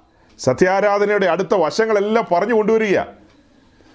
ഈ കാര്യം ഓർത്താൽ ഈ കാലത്തിലെ കഷ്ടങ്ങൾ സാരമില്ലെന്നൊക്കെ പറയാണ്. എന്നിട്ടാ പറയുന്നത് ഈ ഭാഗ്യപദവി ദാവീദിന് പോലും ലഭിച്ചില്ല. അദ്ദേഹം കേവലം എന്താ ഒരു പഴയ നിയമ ഭക്തൻ മാത്രമായിരുന്നു. തനിക്ക് ലഭിച്ച കൃപയ്ക്കൊത്തവണ്ണം മാന്യമായി ജീവിച്ചു. അതൊക്കെ. പക്ഷെ സത്യാരാധനയ്ക്ക് അതിന്റെ ആഴങ്ങൾ ഗ്രഹിക്കാൻ നമുക്കാണ് ഭാഗ്യം ലഭിച്ചത്. അനുഭവിക്കാനും ഭാഗ്യം ലഭിച്ചത് നമുക്കാ. ഇത്രേ ഞാൻ പറഞ്ഞുള്ളൂ. പിന്നീട് ഒരക്ഷരം പോലും പറയാൻ എനിക്ക് ആ മനുഷ്യന് അവസരം തന്നില്ല. ബഹളത്തോട് ബഹളം കൂട്ട ബഹളം അപ്പോൾ ഒരു ഒന്നൊന്നര രണ്ടൊക്കെ ആറായിപ്പോൾ ഞാൻ പറഞ്ഞു പാസ്റ്ററോട് ഇദ്ദേഹത്തോട് പറഞ്ഞ് ജയിക്കാൻ തൽക്കാലം ബുദ്ധിമുട്ടാണ്. അദ്ദേഹം എഴുന്നേറ്റ് നിൽക്കുന്നു ഞാനും എഴുന്നേറ്റ് നിൽക്കുന്നു. ബാക്കി എല്ലാവരും ഇരിക്കുക. പ്രായമുള്ള ആൾക്കാരൊക്കെ ഉണ്ട് അപ്പം ഞാൻ പറഞ്ഞു പാസ്റ്റർ പ്രാർത്ഥിച്ച് ആശീർവാദം പറഞ്ഞ് എല്ലാവരും പറഞ്ഞുവിടൂ. ഈ മനുഷ്യനും ഇദ്ദേഹവും ഞാനുമായിട്ട് സംസാരിക്കാം. ഇവരെ എന്തിനാ ഇരുത്തി ബുദ്ധിമുട്ടിപ്പിക്കുന്നത്? അപ്പോൾ പുള്ളി പറയാണ് ഒറ്റയാൾ പോകാൻ പാടില്ല. ആ ഒരു ഇരിക്കട്ടെ. തന്റെ കലാപ്രകടനങ്ങൾ അവരും കാണട്ടെ എന്ന്. കാരണം എന്താ? ഒരിക്കലും മക്കളുള്ള അച്ചായന. കാരണം ഉദ്ദേശിമാർ ന്യായമായിട്ടും അച്ചായന്റെ നിന്ന് മേടിച്ചിട്ടുണ്ട്. പലപ്പോഴായിട്ട് ചില്ലറ മേടിക്കുന്നതാണല്ലോ. ആ വീട്ടിൽ കയറി ചെന്നിട്ട് ദൈവം അനുഗ്രഹിച്ച് മാനിച്ച വീടാന്നൊക്കെ പറയുന്നതല്ലേ? ഇനിയും പറയേണ്ടതല്ലേ? അപ്പോൾ അങ്ങനെ പറയുന്നതുകൊണ്ട് അച്ചായൻ അവിടുത്തെ രാജാവാണ്. പുള്ളി പറയുന്ന പോലെ അവിടെ കാര്യങ്ങൾ നടക്കുകയുള്ളൂ അപ്പോൾ പാസ്റ്റർക്ക് ഇരി അവിടെ എന്ന് പറയാനുള്ള പെർമിറ്റ് ഇല്ല. കാരണം അസംബ്ലീസോ ഒക്കെ ഒരു പാസ്റ്റർക്ക് അതിന് മുട്ടുവറയ്ക്കും അങ്ങനെ പറയാൻ.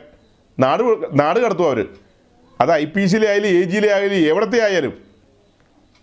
അല്ലെങ്കിൽ അതുപോലെ ദൈവകൃപയെ നിൽക്കുന്ന ദൈവദാസനായിരിക്കണം. പരിപാടി അവിടെ കൊണ്ട് അവസാനിപ്പിക്കണം. എന്നാൽ അദ്ദേഹം അവരെ ആത്മാവിൽ നയിക്കുകയും നടത്തുകയും അധികാരം ചെലുത്തുകയും ഒക്കെ ചെയ്യുന്നവനായിരിക്കണം. എങ്കിലേ പറയാൻ പറ്റൂ. ബ്രദർ ഇരിക്കൂ. ബാക്കി കാര്യങ്ങൾ നമുക്ക് പിന്നീട് സംസാരിക്കാം. എന്ന് പറയാം. ഇരുത്തണം അവിടെ. അതിനുള്ള അധികാരം പ്രാപിച്ചിട്ടല്ലേ ശുശ്രൂഷയ്ക്ക് നിൽക്കുന്നത്? പകരം അയാൾ കാര്യം നടത്തി എങ്ങനെ ഇരിക്കും? എനിവേ മൂന്നേ കാലിന് ആശീർവാദം പറഞ്ഞു വിട്ടു അല്ല എല്ലാവരും മൂന്നേ കാലിനേ. ആളുകളുടെ എല്ലാം ഉള്ളിൽ ഗ്യാസ് കയറി. ചാപ്പാട് കഴിച്ചില്ലല്ലോ.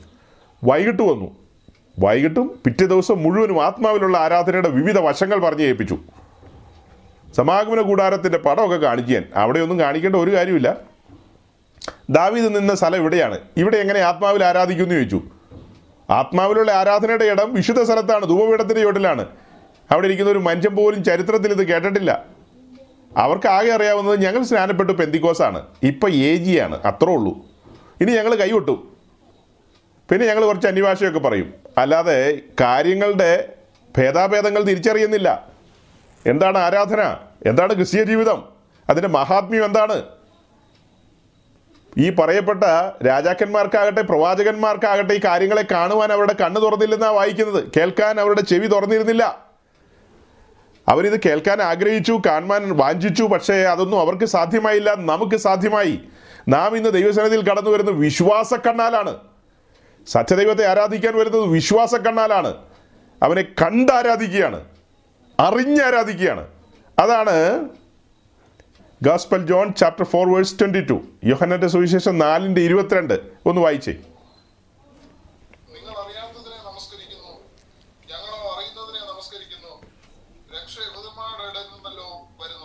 അതെ ശമരിയക്കാരിയോട് യേശു ക്രിസ്ത ശബരിയക്കാരോട് യേശു കർത്താവ് പറയാണ് നിങ്ങൾ അറിയാത്തതിനെ നമസ്കരിക്കുന്നു ഞങ്ങളോ അറിയുന്നതിനെ നമസ്കരിക്കുന്നു. അപ്പോൾ അറിഞ്ഞൊരു ആരാധനയുണ്ട് വലിയ ബോധ്യമില്ലാത്ത ആരാധനയുണ്ട്. കാര്യങ്ങളെ തെളിവായി മനസ്സിലാക്കിയിട്ടില്ലെന്നേ. മനസ്സിലാക്കാതെ ഒരു ആരാധനയുണ്ട്. അപ്പോൾ അതാണ് പിക്ചർ കാണിച്ചുകൊണ്ട് വചനം വെളിപ്പെടുത്തിക്കൊണ്ട് പഴയ നിയമ ഭക്തന്മാരെല്ലാം നിന്ന ആ നിര അവരുടെ ആരാധനയുടെ രീതി.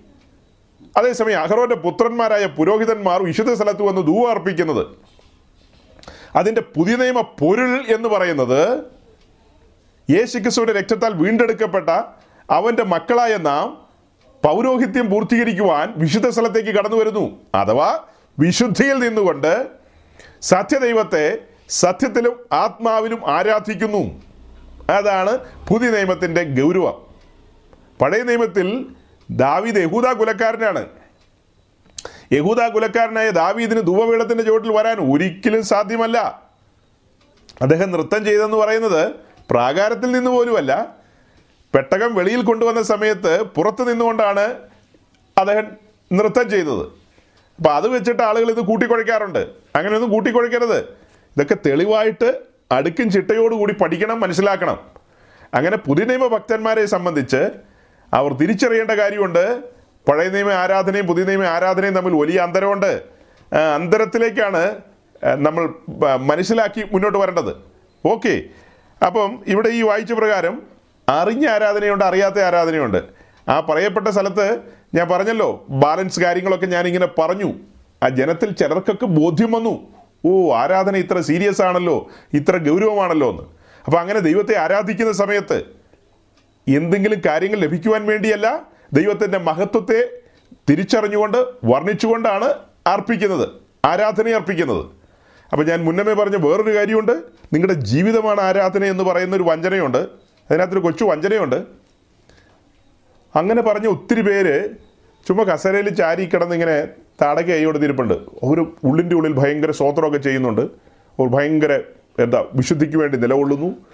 കടിച്ചാ പൊട്ടാത്ത എഫ് എസ് ലേഖനം ഫിലിപ്പി ലേഖനം കൊലേസ് ലേഖനം ഒക്കെ പറയും. അതൊക്കെ ശരിയാ. അങ്ങനെ അറിയാം അങ്ങനെ പറയുന്ന ഒരു ഉദ്ദേശിയുടെ ചർച്ച എനിക്കറിയാം. അങ്ങ് തിരുവല്ലായിക്കടുത്ത് കുമ്പനാടിനടുത്ത്. ഉള്ളി ഭയങ്കര കടിച്ചാൽ പൊട്ടാത്ത കാര്യങ്ങളൊക്കെ പറയുള്ളൂ. ഭയങ്കര ഇന്റർനാഷണൽ പ്രസംഗമാണ്. യൂട്യൂബൊക്കെ തുറന്നു കഴിഞ്ഞാൽ ഇഷ്ടം പോലെയുണ്ട്. പക്ഷെ ചെന്ന് കഴിഞ്ഞ് ബ്രദറൻ സഭയാണെന്നാ തോന്നിപ്പോളൂ. ഞാൻ പോയിട്ടുണ്ടെന്നേ കാരണം ഭയങ്കര കടുപ്പമുള്ള കാര്യങ്ങൾ രണ്ടര മണിക്കൂറാണ് ഏറ്റവും കുറഞ്ഞ പുള്ളിയുടെ പ്രസംഗം. രണ്ടര മണിക്കൂർ ഭയങ്കര പ്രസംഗം പ്രസംഗിക്കും. വർഷങ്ങളായി കൊല്ലങ്ങളായിരുന്നു പ്രസംഗിച്ചുകൊണ്ടിരിക്കുന്നു. ഇതെല്ലാം തിരിച്ചറിയാൻ വേണ്ടിയിട്ടാണ് പറഞ്ഞു തരുന്നത്. എനിക്ക് അടുപ്പമുള്ള ദൈവദാസനാ. ബ്രദറുകാർ പ്രസംഗിക്കുന്ന പോലെ നിന്ന് പ്രസംഗിച്ചുകൊണ്ടിരിക്കുന്നു. ജനത്തിനൊരു മാനസാന്തരമില്ല ഇപ്പോഴും പലർക്കും അടിസ്ഥാനപരമായ ബോധ്യങ്ങളില്ല. ഈ അകത്തിരിക്കുന്ന പലതും ദ്രവ്യാഗ്രഹികളാണ്. ലോകസ്നേഹികളാണ്. ലോകത്തെ സ്നേഹിക്കുന്ന പുള്ളികൾ അപ്പോൾ ഈ കടിച്ചാ പൊട്ടാത്തൊക്കെ പറഞ്ഞതോ? ഇതിങ്ങനെ നൂറ്റാണ്ടുകളായിട്ട് നിന്ന് പറഞ്ഞുകൊണ്ടിരിക്കുക. അതുകൊണ്ട് കാര്യമില്ല. ഇടയ്ക്ക് ചില തെറ്റായ ആശയങ്ങൾ ജനത്തിന്റെ ഉള്ളിലേക്ക് ഇട്ടുകൊടുക്കുമ്പോൾ ഓർക്കണം.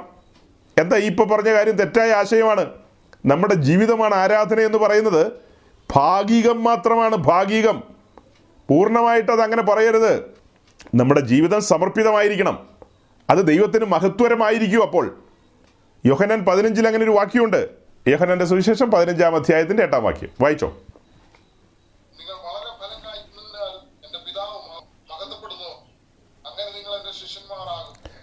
അതായത് നമ്മുടെ ജീവിതം ഫലം പുറപ്പെടുവിച്ചു കഴിഞ്ഞാൽ അതിലൂടെ പിതാവ് മഹത്വപ്പെടുമെന്ന്. അപ്പോൾ ആ ജീവിതം കൊണ്ട് ദൈവത്തെ ആരാധിക്കുകയാണ്. ദൈവത്തെ മഹത്വപ്പെടുത്തുകയാണ്. ദൈവത്തിനാണ് ആ മഹത്വം പോകുന്നത്. ഇപ്പോൾ നമ്മളുടെ ഓരോരുത്തരുടെയും മക്കൾ പല സ്ഥലത്തും പഠിക്കുന്നുണ്ട്. സ്കൂളുകളിൽ പഠിക്കുന്നുണ്ട്. മുതിർന്ന കുട്ടികളാണെങ്കിലാണ് പറയുന്ന കാര്യം ബാധകമാകുന്നത്. അവരവിടെ യോഗ്യമായി നടക്കുകയാണ്. മാതൃകയോടെ നടക്കുകയാണെങ്കിൽ നമ്മൾ പിന്നത്തേതിൽ ആ സ്ഥാപനത്തിൽ കടന്നു ചെന്ന് കഴിഞ്ഞാൽ അവിടുത്തെ മറ്റ് വിദ്യാർത്ഥികളും അധ്യാപകരും നമ്മളോട് ചോദിക്കുകയാണ് താങ്കൾ ആരാണെന്ന് ചോദിക്കുമ്പോൾ ഞാൻ ഇന്ന കുട്ടിയുടെ പിതാവാണ്. അങ്ങനെ ഇവിടുത്തെ കാര്യങ്ങൾക്ക് വേണ്ടി വന്നതാണ് എന്ന് പറയുമ്പോൾ അവർ വളരെ സന്തോഷ സൂചകമായി അവരുടെ മുഖത്ത് ആ പ്രസന്നത വരും. ഓക്കെ. നല്ല മാതൃകയോടെ ജീവിക്കുന്ന ഒരു കുട്ടിയാണ്. പഠിക്കാൻ മിടുക്കനാണ് അല്ലെ മിടുക്കിയാണ്. കൊള്ളാം. ഇരിക്കൂ എന്നൊക്കെ പറഞ്ഞ് നമ്മളെ സ്വീകരിക്കും. അതേസമയം ഇവൻ അവിടെ ഒരു കറക്ക് കമ്പനിയാണെങ്കിൽ അവരുടെ മുഖത്ത് ഒരു ഒരു ഒരു ഒരു കാർമേഘം വന്ന് കയറുന്നത് നമുക്ക് കാണാൻ പറ്റും. ഒന്നും പറഞ്ഞില്ലെങ്കിൽ പോലും. ആഹാ മനസ്സുകൊണ്ട് അവർ പറയും അവന്റെ അപ്പനാണോ നീ ഇന്ന്? വിത്ത് ഗുണം പത്ത് ഗുണം. മനസ്സിലോർക്കും. അപ്പം നമ്മുടെ മക്കൾ അവിടെ നടക്കുന്ന ആ രീതിക്കനുസരിച്ച് അതിന്റെ മഹത്വം ലഭിക്കുന്ന ആർക്കാ? മാതാപിതാക്കൾക്കാ. ഇന്നയാളുടെ മക്കളെന്നുള്ള ആ ഒരു ഒരു മാന്യത മാതാപിതാക്കൾക്ക് ലഭിക്കും. മക്കളുടെ നടപ്പനുസരിച്ച്. അതുപോലെ ഈ ഭൂമിയിൽ ഈ വക്രതയുള്ള ലോകത്ത് ഇപ്പോഴത്തെ ദുഷ്ടലോകത്തിൽ നാം സൗരഭ്യം പരത്തുന്നവരായി. ദൈവത്തിന് പ്രസാദകരമായ ജീവിതം നയിക്കുകയാണെങ്കിൽ അത് അതിന്റെ മഹത്വം പോകുന്ന ദൈവത്തിനാണ്. അതുകൊണ്ടാണ് പറയുന്നത് ജീവിതം കൊണ്ട് തന്നെ ദൈവത്തെ മഹത്വപ്പെടുത്തുക എന്ന അർത്ഥം വരുന്നത്. ഈ വാക്യത്തിലൂടെയാണ്. നമ്മുടെ ജീവിതം കൊണ്ട് ദൈവത്തിന് മഹത്വം അർപ്പിക്കുകയാണ്. അതുകൊണ്ട് തീർന്നോ? അതുകൊണ്ടല്ല അവസാനിച്ചോ? അതാ ഞാൻ പറഞ്ഞ ചർച്ച് ബ്രദറൻ ചർച്ച് പോലെ ആയി പോകുന്നു മൗനി ബാബകളുടെ ചർച്ച് പോലെ ആയി പോവും. പ്രസംഗം രണ്ടര എന്നുള്ളത് മൂന്നര മണിക്കൂർ നീളും. കുടം കമത്തി വെച്ച് വെള്ളം ഒഴിക്കുന്നതിന് തുല്യമാവും. ഈ പ്രസംഗങ്ങൾ മുഴുവനും അവർക്ക് ദഹിക്കണമെങ്കിൽ ആത്മാവിന്റെ നദിയിൽ നിന്ന് കുടിക്കണമെന്നേ. ഇരുപത്തിനാല് മണിക്കൂറും പ്രസംഗിച്ചുകൊണ്ടിരുന്നാൽ പോരാ. ജനത്തെ നദിയിലേക്ക് നയിക്കണം. ആത്മാവിലുള്ള ആരാധന ഒരു പാട്ടിന്റെ പുറയിൽ കടുക് പൊട്ടിക്കുന്ന പോലെ അഞ്ച് മിനിറ്റ് ഓ നിർത്തിക്കോ നിർത്തിക്കോ നിർത്തിക്കോ. നിർത്തിക്കോ എന്ന് പറയുന്നില്ലെങ്കിലും അതിനുള്ള ആംഗ്യങ്ങളുണ്ട്. അതിനുള്ള സിഗ്നൽസ് ഉണ്ട് ജനത്തിന് മനസ്സിലാവുകയാണ്. കാരണം ഇതിന്റെ ചിപ്പ് പിടിപ്പിച്ച് വെച്ചിരിക്കുകയല്ലേ. ഞങ്ങളുടെ പാസ്റ്റർക്ക് ഇത് കൂടുതൽ അങ്ങനെ പറഞ്ഞു പോകുന്നത് ഇഷ്ടമല്ല. അത് ചുമ്മാ ഈ പെത്തിക്കോസുകാരിരുന്ന് പറഞ്ഞുകൊണ്ടിരിക്കുന്ന എന്നുള്ള രീതിയാ. ആത്മാവിന്റെ നദിയിൽ ഇറങ്ങിയ കയറിപ്പോരാൻ തോന്നില്ലെന്നേ. ശരിയായ ആരാധനയിലാണെങ്കിൽ. എന്നാൽ ഒരുമിച്ച് കൂടുമ്പോഴുള്ള ആരാധനയിൽ സ്ഥലകാല ബോധമൊക്കെ നമുക്കും വേണം. ഒരു ഒരു കൂട്ടായ്മയുടെ നടുവിൽ സമയത്തിനൊക്കെ പ്രാധാന്യമുണ്ട്. എന്നിരുന്നാലും പണ്ട് കാലത്ത് മലയാളി പെന്തിക്കോസിന് ഒരു രീതി ഉണ്ടായിരുന്നു. കാത്തിരിപ്പ് യോഗം എന്ന് പറയുന്ന ഒരു കാര്യപരിപാടി. ഇന്ന് എവിടെയാണ് കാത്തിരിപ്പ് യോഗം ഉള്ളത് നിങ്ങളിടയ്ക്ക് ന്യൂസിലാൻഡിൽ കാത്തിരിപ്പ് യോഗമൊക്കെ വെച്ച് ഒരുമിച്ച് കൂടി ആത്മാവിൽ ആരാധിച്ചെന്നൊക്കെ ഉള്ളത് കഴിഞ്ഞ കൊല്ലോ കഴിഞ്ഞതിന്റെ മുമ്പിലത്തെ കൊല്ലോ എങ്ങാണ്ടൊക്കെ ഞാൻ കേട്ടതാണ്. അതോർത്ത് ദൈവത്തിന് സ്തോത്രം. വലിയ പങ്ക് ചർച്ചകളിൽ അങ്ങനത്തെ ഒരു ഇടപാടില്ല. പലരും പുതുതായിട്ടൊക്കെ വിശ്വാസത്തിലേക്ക് വരുന്നുണ്ട്. വരുന്നവരാരും ആത്മസ്നാനം പ്രാപിക്കുന്നില്ല. കാരണം എന്താ? സഭ അതിനായിട്ട് സമയം വേർതിരിക്കുന്നില്ല. പാസ്റ്റർക്കും സമയമില്ല വിശ്വാസിക്ക് അശേഷ സമയമില്ല. പിന്നെ എങ്ങനെ ആത്മാവിൽ നിറയും? അങ്ങനെ ഒരു വേറിട്ട ഒരു അനുഭവം സഭായോഗത്തിലെ പരിമിതി എന്ന് പറയുന്നത് സമയത്തിന്റെ ഒരു ക്ലിപ്തതയുണ്ട് സമ്മതിച്ചു.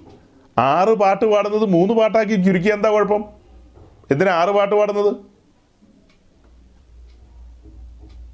അല്ല പൗലോസ് പറഞ്ഞിരിക്കുന്നത് അങ്ങനെയാണല്ലോ. ആർക്കും മനസ്സിലാകാത്ത ഭാഷ ഒത്തിരി പറഞ്ഞിട്ട് കാര്യമില്ലല്ലോ മനസ്സിലാകുന്നത്. അത് കൊള്ളാം. മനസ്സിലാകുന്ന പാട്ട് മൂന്നെണ്ണം പാടിക്കോന്നേ. കൂടുതൽ സമയം ജനത്തെ ആകർഷിക്ക് നദിയിലേക്ക് ആകർഷിക്ക്. അപ്പോൾ അവർക്ക് പിന്നെ മനസ്സിലാകും. ഇപ്പം മനസ്സിലാകാത്ത കരയ്ക്ക് നിൽക്കുന്നുണ്ടല്ലേ? കരയ്ക്ക് നിൽക്കുന്നവന് മനസ്സിലാകില്ല ഈ ഭാഷ. അവന് വെള്ളത്തിലേക്ക് ഇറക്ക്. നരിയാണിയോളമല്ല പിന്നെ എന്താ മുട്ടോളമല്ല അരയോളമല്ല. നീന്തിയിട്ടല്ലാതെ അവൻ നീന്തി തുടങ്ങിയ പിന്നെ അവൻ പറയും ഞാൻ വരുന്നില്ല തിരിച്ചു വരുന്നില്ലെന്ന് പറയും. പിന്നെ നമുക്ക് അമർച്ചയായി കൽപ്പിക്കേണ്ടി വരും. കയറി വാ നിർത്ത് എന്ന് പറയേണ്ടി വരും. ആളുകൾ അതിന്റെ രുചി മനസ്സിലാക്കി കഴിഞ്ഞാൽ ആത്മാവിലുള്ള ആരാധനയുടെ ആ മാധുര്യം മനസ്സിലാക്കി കഴിഞ്ഞാൽ പിന്നെ അവർ പറയില്ല ഒരിക്കലും ആറ് പാട്ട് പാടാനൊന്നും പറയില്ല. പാടാമല്ലോ നമുക്ക് സാവകാശമുള്ളപ്പോൾ പാടാം. ഒരുമിച്ച് കൂടുമ്പോൾ ആത്മാവിലുള്ള ആരാധനയുടെ ഗൗരവം മനസ്സിലാക്കിക്കൊണ്ട് സഭ ഒരുമിച്ച് ആത്മാവിൽ നിറഞ്ഞു നിൽക്കുമ്പോൾ എന്തായിരിക്കും അവിടുത്തെ പ്രകമ്പനം? അതൊരു പ്രകമ്പനമാണ്. സാത്താന്യ ലോകത്തിന്റെ അടിവേരുകൾ ഇളക്കുകയാണ്. ഇവിടെയാണ് ഒരു കാര്യം എനിക്ക് ഓർമ്മ വരുന്നത്. പൗലോസ് കാരാഗ്രഹത്തിൽ കിടന്ന് ആരാധിച്ചപ്പോൾ കാരാഗ്രഹത്തിന്റെ അടിക്കൽ ഇളകിയെന്ന് മാത്രമല്ല അവരുടെ കയ്യിലുള്ള ചങ്ങലകൾ അഴിഞ്ഞു. അതൊക്കെ നമ്മൾ കേട്ടിട്ടുണ്ട്. എന്നാൽ അതിന്റെ കൂടെ ചേർത്ത് വെച്ച് പറയേണ്ട ഒരു കാര്യമാണ്. അവർ ആരാധിച്ചപ്പോൾ ആരാധനയുടെ ഒരു റിസൾട്ടാണ് ഞാൻ പറയുന്നത്. മറ്റൊരുവനും വിടുതൽ ലഭിച്ചു. കാരാഗ്രഹ പ്രമാണിക്ക്. യഥാർത്ഥ ആരാധനയിൽ ശരിയായ രീതിയിൽ നാം ദൈവത്തെ ആരാധിക്കുമ്പോൾ അവർ ഒന്നിനും വേണ്ടിയല്ല ആരാധിച്ചത്. ആരാധിക്കുമ്പോൾ വിടുതൽ എന്നൊരു പാട്ടുണ്ടല്ലോ. ആ പാട്ടൊന്നും അവിടെ പാടിയില്ല പൗലോസ്. അശേഷം പാടിയില്ല. അവർ വിടുതലിന് വേണ്ടിയല്ലെന്നേ ആരാധിച്ചത്. അത് അവരുടെ റൊട്ടീൻ പ്രോഗ്രാമാണ് എപ്പോഴും ദൈവത്തെ ആരാധിക്കുക എന്നുള്ളത്. സമയമായപ്പോൾ പൗലോസും ശീലാസും ദൈവത്തെ ആരാധിച്ചു. ചങ്ങലകൾ അഴിഞ്ഞു വീണു. കാരാഗ്രഹത്തിന്റെ വാതിലുകളൊക്കെ തുറന്നു. അതുകൊണ്ട് മാത്രം കാര്യമായില്ല. അതല്ല ഇവിടെ നമ്മൾ ഊന്നി പറയുന്നത് കാരാഗ്രഹ പ്രമാണിക്കുണ്ടായ സ്വാതന്ത്ര്യമാണ്. ഇവരവിടെ ആരാധിച്ചപ്പോൾ അതിന്റെ എന്താ റിസൾട്ടുകൾ എന്ന് പറയുന്നത് ഒരു മനുഷ്യൻ കുടുംബമായിട്ട് സത്യമാർഗത്തിലേക്ക് ഇറങ്ങിത്തിരിക്കാനിടയായി. അപ്പോൾ നമ്മുടെ ആരാധനകൾ സത്യാരാധനകൾ എവിടെയൊക്കെയോ ആരെയൊക്കെയോ വിടുവിക്കുന്നുണ്ട്. അല്ലെങ്കിൽ ആരുടെയൊക്കെയോ ചങ്ങലകൾ അഴിയുന്നുണ്ട്. ആരുടെയൊക്കെയോ പാരമ്പര്യങ്ങളിൽ നിന്നുള്ള ബന്ധനങ്ങളിൽ നിന്ന് അവർ പുറത്തേക്ക് വരുന്നുണ്ട്. ഒരുപക്ഷെ നമ്മുടെ കൂട്ടായ്മയിലേക്ക് അവർ കടന്നു വന്നില്ലെങ്കിൽ പോലും അങ്ങനെയൊക്കെ സംഭവിക്കാം. അപ്പോൾ പൗലോസിന്റെയും കാരാഗ പ്രമാണിയുടെയും ഈ ജീവിതത്തെ വെച്ചുകൊണ്ട് നമുക്ക് ഈ കാര്യം സൂചിപ്പിക്കാം. യഥാർത്ഥ ആരാധനയിൽ ഇങ്ങനെയും സംഭവിക്കാം. എപ്പോഴും അങ്ങനെ സംഭവിക്കണമെന്നല്ല സംഭവിക്കാം. സംഭവിച്ചല്ലോ ചരിത്രമാണല്ലോ അത്. അതുകൊണ്ട് ആരാധനയ്ക്ക് സമയം വേർതിരിക്കണം. ഞായറാഴ്ചത്തെ കൂട്ടായ്മയിൽ അങ്ങനത്തെ സാവകാശം ഇല്ലെന്നുള്ളത് എല്ലാവർക്കും അറിയാം എനിക്കും അറിയാം. അതുകൊണ്ട് അറ്റ്ലീസ്റ്റ് മാസത്തിൽ ഒരിക്കലെങ്കിലും കാത്തിരിപ്പ് യോഗം വെക്കണം. കണ്ടീഷൻസ് ഒന്നുമില്ലാതെ. ജനം കടന്നു വന്ന് അവരുടെ ധ്യാനത്തിങ്കൽ അവർക്ക് എത്ര നേരം വേണേലും ധ്യാനത്തോടെ ഇരിക്കാം. ആത്മാവിലുള്ള ആരാധനയുടെ വിവിധ ഭാഗങ്ങളുണ്ട്. ചിലർ ആത്മാവിൽ അങ്ങ് നിറഞ്ഞു കഴിയുമ്പോൾ സംസാരിക്കാൻ പോലും പറ്റാതെ വരും. ഹൃദയം സ്തംഭിച്ചു പോയതുപോലെയാവും. അവരുടെ കണ്ണിൽ നിന്ന് ധാരധാരയായി കണ്ണുനീർ വരും ചിലപ്പോൾ. ചിലർ ഇരുകരങ്ങൾ ഉയർത്തിപ്പിടിച്ച് അങ്ങനെ നിൽക്കുന്ന നിമിഷങ്ങൾ ആത്മാവിൽ നിറഞ്ഞു നിൽക്കുകയാണ്. ഒന്നും സംസാരിക്കുന്നില്ല. പക്ഷെ അടുത്തടുത്ത മണിക്കൂറുകൾ മിനിറ്റുകൾ മണിക്കൂറുകൾ മുന്നോട്ട് പോകുമ്പോൾ ഈ പറഞ്ഞതുപോലെ മലവെള്ളപ്പാച്ചിൽ പോലെ ആയി ആയിരിക്കും. മലവെള്ളപ്പാച്ചിൽ പോലെ ആയിരിക്കും അവരുടെ ഉള്ളിൽ നിന്ന് എന്താ സ്വർഗീയ ശബ്ദങ്ങൾ പുറപ്പെടുന്നത്. ദൈവമായിട്ടുള്ള സംഭാഷണത്തിന്റെ ആ ഗാംഭീര്യതയിലേക്ക് കടന്നു വരുന്നത്. അപ്പം നമ്മളതിന് സാവകാശം കൊടുക്കണം. യഥാർത്ഥ ആരാധനയിൽ ആരാധനയിൽ സ്വാതന്ത്ര്യമുണ്ട്. ഒരാൾക്ക് ദൈവമുഖത്തേക്ക് നോക്കി ഇപ്പോൾ പറഞ്ഞതുപോലെ അവന്റെ വീണ്ടെടുപ്പിനെ ഓർത്ത് അവൻ സന്തോഷിക്കുന്ന നിമിഷം. ചിലപ്പോൾ കണ്ണുനീര് വരുമെന്നേ. അങ്ങനെ പല നിലകളിലാണ് അത് മുന്നോട്ട് പോകുന്നത്. എല്ലാത്തിനും സ്വാതന്ത്ര്യം കൊടുക്കണം. എല്ലാത്തിനും എന്ന് പറഞ്ഞാൽ കോപ്രായങ്ങൾ കാണിക്കാനല്ല. നമ്മൾ കണ്ടിട്ടില്ലേ പല തലകുത്തി മറിയലൊക്കെ? ആ സൈസ് കാര്യങ്ങളല്ല. ഒരാൾക്ക് കൈ അടിക്കണമെന്നുണ്ടെങ്കിൽ അവ കൈ അടിക്കട്ടെ. നിർബന്ധിച്ച് അവനെ കൊണ്ട് കൈയടിപ്പിക്കരുത്. നിർബന്ധം എന്തിനാ? ബ്രദർ അടിക്കെന്ന് പറഞ്ഞ് അടിപ്പിക്കണ്ട. ചിലപ്പോൾ ഒരാൾ കരങ്ങൾ ഉയർത്തി പിടിച്ച് നിൽക്കുകയായിരിക്കും. നമുക്ക് പറയാൻ പോലും കഴിയില്ല അവൻ ആത്മാവിൽ നിറഞ്ഞു നിൽക്കുകയായിരിക്കും. ഈ ആത്മാവിലുള്ള ആരാധനയുടെ വശങ്ങൾ നമ്മൾ മനസ്സിലാക്കണം. നമ്മൾ ശരിയായ രീതിയിൽ മനസ്സിലാക്കണം. കൂട്ടു സഹോദരങ്ങൾ ശിശുഭൂഷകന്മാരൊക്കെ മനസ്സിലാക്കണം. പരിശുദ്ധാത്മാവിന്റെ നിയന്ത്രണത്തിലേക്ക് വരണം ആരാധന. ദൈവസഭ ഒത്തുകൂടി ആരാധിക്കുമ്പോൾ നിയന്ത്രണം പരിശുദ്ധാത്മാവിലേക്ക് വരണം. വർഷിപ്പ് ലീഡർ അവിടെ നിയന്ത്രണം ഏറ്റെടുക്കണം. ശുശ്രൂഷകൻ ആത്മാവിൽ അത് തിരിച്ചറിഞ്ഞുകൊണ്ടിരിക്കണം. സിഗ്നൽസ് മനസ്സിലാക്കിക്കൊണ്ടിരിക്കണം. ആത്മാവിൽ നിന്നുള്ള സിഗ്നൽസ് അടുത്ത വാക്കുച്ചരിക്കാൻ അടുത്ത പ്രോഗ്രാമിലേക്ക് നമുക്ക് പ്രാർത്ഥിക്കാം. നമുക്ക് അടുത്ത കാര്യത്തിലേക്ക് കടക്കാമെന്നൊക്കെ പറയണമെങ്കിൽ ആത്മാവിൽ നിന്നുള്ള സിഗ്നൽസിന് കാത്തിരിക്കണം. നദി ഒഴുകുമ്പോൾ അത് ബ്ലോക്ക് ചെയ്യേണ്ട സമയമാണെങ്കിൽ ആത്മാവ് നമുക്ക് ബോധ്യം തരും. അല്ല അല്ലെങ്കിൽ ഒഴുകട്ടെ. അല്ലെങ്കിൽ ഒഴുകട്ടെ. അപ്പോൾ സമയം കുറവാ പാസ്റ്റർ എന്ന് പറഞ്ഞാൽ സമയം കണ്ടെത്തണം. നമ്മൾ ജീവിതത്തിൽ എന്തെല്ലാം കാര്യത്തിനാണ് സമയം കണ്ടെത്തുന്നത്? ദൈവത്തെ ആരാധിക്കുക. അല്ല മിശ്രമിൽ നിന്ന് വിടുവിച്ചുകൊണ്ട് വന്നപ്പോൾ ഫറവോനോട് എന്താ മോശം പറഞ്ഞത്? ഞങ്ങൾ ടൂർ പോകാന്നാണോ പറഞ്ഞത്? ഈ ജനം തങ്ങളുടെ ദൈവത്തെ ആരാധിക്കാനായിട്ട് മരുഭൂമിയിലേക്ക് പോകേണ്ടതുണ്ട്. മരുഭൂമിയിലേക്ക് പോകേണ്ടതുണ്ട്. അങ്ങനെയാ പറഞ്ഞത്. അന്നേരം പറവ് എന്താ പറഞ്ഞത്? ഇത്ര ബന്ധപ്പാടൊന്നും വേണ്ട മോശേ.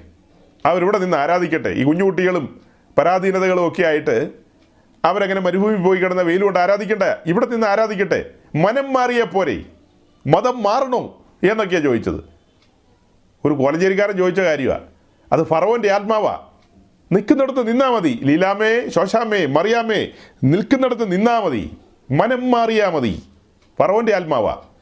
ദൈവാത്മാവ് അങ്ങനെ പറയില്ല. ദൈവാത്മാവാണെങ്കിൽ പുറപ്പെടാനാണ് പറയുന്നത്. അവരുടെ നടുവിൽ നിന്ന് പുറപ്പെട്ട് ഓർവെട്ടിരിപ്പിനെന്ന് പറയും.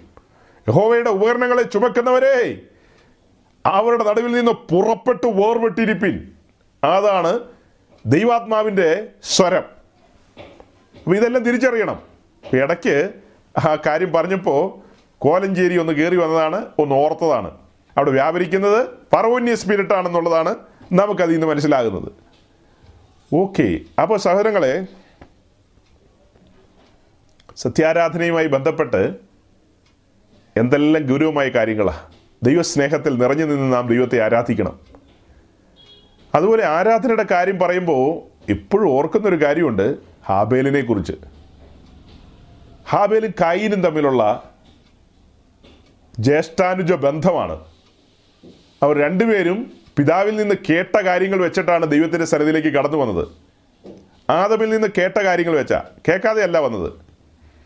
ഒരാൾ കായികനികളുമായിട്ട് വന്നു ഒരാൾ ഒരു ആട്ടിൻകുട്ടിയുമായിട്ട് വന്നു. ഹാബേലിന്റെ യാഗത്തിൽ ദൈവം പ്രസാദിച്ചു. കായിന്റെ ഇതിൽ പ്രസാദിച്ചില്ല. അന്നത്തെ രീതി അനുസരിച്ച് ഈ യാഗം അർപ്പിച്ച് ദൈവത്തെ മഹത്വപ്പെടുത്തുക എന്നുള്ള രീതിയിൽ. പക്ഷെ കായിന് ഹാബേലിനോട് അസൂയ വന്നു. അപ്പോൾ സഹോദരങ്ങളെ ഈ ആരാധനയ്ക്കൊക്കെ വരുമ്പോൾ സൂക്ഷിക്കേണ്ട ഒരു കാര്യമാണ്. അതും കൂടി ഒന്ന് പറഞ്ഞു വിടണമല്ലോ. ഉൽപ്പത്തി പുസ്തകം നാലാം അധ്യായത്തിന്റെ നാലാം വാക്യം.